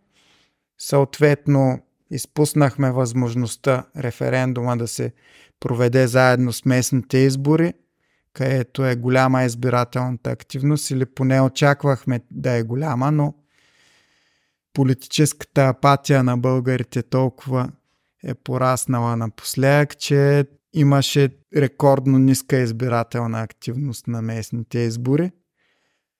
Но страха на управляващите беше да не се събере кворум, тъй като по закон, ако на референдума са гласували повече хора, отколкото на последните избори за Народно събрание, референдума, решението му става задължително. А решението на референдума е ясно какво ще бъде. Във всички проучвания 60 и повече процента от българите предпочитат да запазят лева. Само около 20 искат да го сменяме с евро и около 20 се колебаят. Така че управляващите ще направят всичко възможно, ако изобщо бъде допуснат този референдум да се проведе, той да няма необходимия брой гласували, за да стане задължителен. В заключение мога само да кажа, че с това управление нищо добро не чака. Надявам се покрай войната в крайна да се успокоят нещата, както казахме вече, се постигне някакъв мир, да не се разширят апетитите на американците след Украина да хвърлят следващите в боя, защото следващите може да се окажем и ние. Има едно доста дразнещо течение, което се опитва да вкара България в гражданска война до някъде по украински сценарий. Това нарязване на паметника е част от него, да настройва хората едни срещу други. Но според мен няма да има успех. Българина, колкото и да се разделихме и покрай вируса на за и против ваксините и съответно и на маски, и на сертификати и т.н.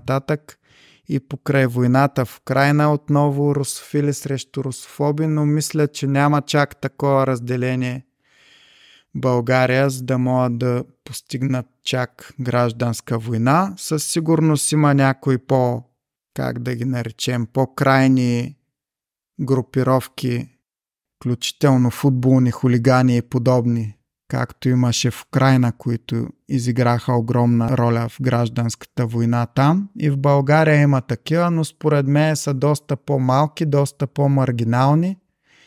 Нямат изобщо обществена подкрепа, така че не биха могли да постигнат нищо.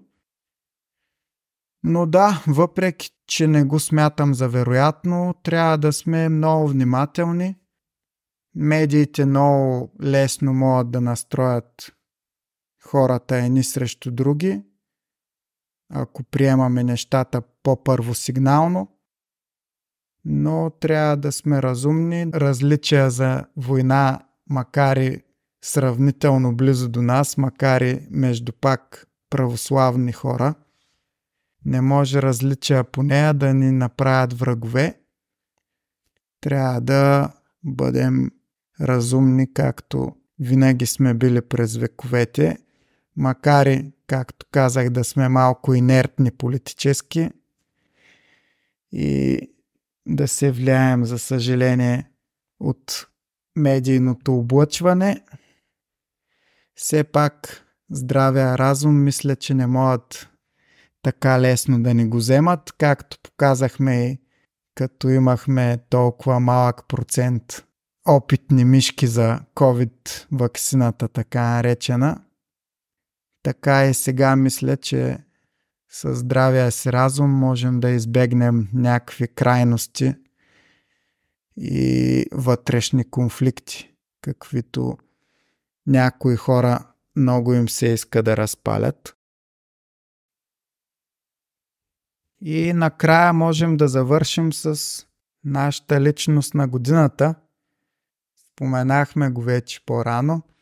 Това е президента на Беларус Александър Лукашенко, който по принцип и миналите 2-3 години аз доста си мислех, че заслужава тази награда – Особено когато след като всички, почти всички страни в света въведоха ограничения за covid и той е единствен. Всъщност и Швеция беше другата държава, която отказа да го направи, но шведите след известно време все пак клекнаха, докато Лукашенко до самия край си държа и в Беларус ковида се третираше като просто друг вид грип или нещо подобно. След това се опитаха и да го свалят, да му организират цветна революция, издържа. Последва сближаването с Русия. Тази година подписаха договор за разполагане на ядрени бойни глави в Беларус, руски, което отново засилва и двете страни на практика. И разбира се, това заради което получава тази награда е, че предотврати опита за преврат на Пригожин и неговия марш към Москва. Благодарение на посредничеството на Лукашенко беше спрян. Както казахме, най-вероятно това не беше постановка, това беше истински военен поход към Москва, който можеше да доведе до ужасяващи кръвопролития и жертви, ако се беше стигнало до там. Но здравия разум и посредничеството на Лукашенко явно е помогнало да се избегне такъв сценарий, което и според мен му заслужва тази награда за личност на 2023 година. И с това завършваме нашия разбор на 2023 година. Надявам се, че сме ви били полезни. Ако сте изпуснали някое от събитията, които споменахме, сме ви помогнали да придобиете по-цялостна представа за геополитическата година. Надяваме се 2024 да е по-добра, да продължат геополитическите промени, които така или иначе са неизбежни, да има по-малко жертви в военните конфликти, по-малко православни, които да страдат, по-малко гонение срещу християните и дано и България някак да се здобие с по-свясно управление. Можем да си пожелаем това, макар и с слаба надежда за осъществяването му. Дани Дахер, благодаря ви много за това, че се включихте. Мисля, че се получи доста смислен разговор. И да пожелаем светли празници на нашите слушатели. И ние благодарим. Благодаря аз.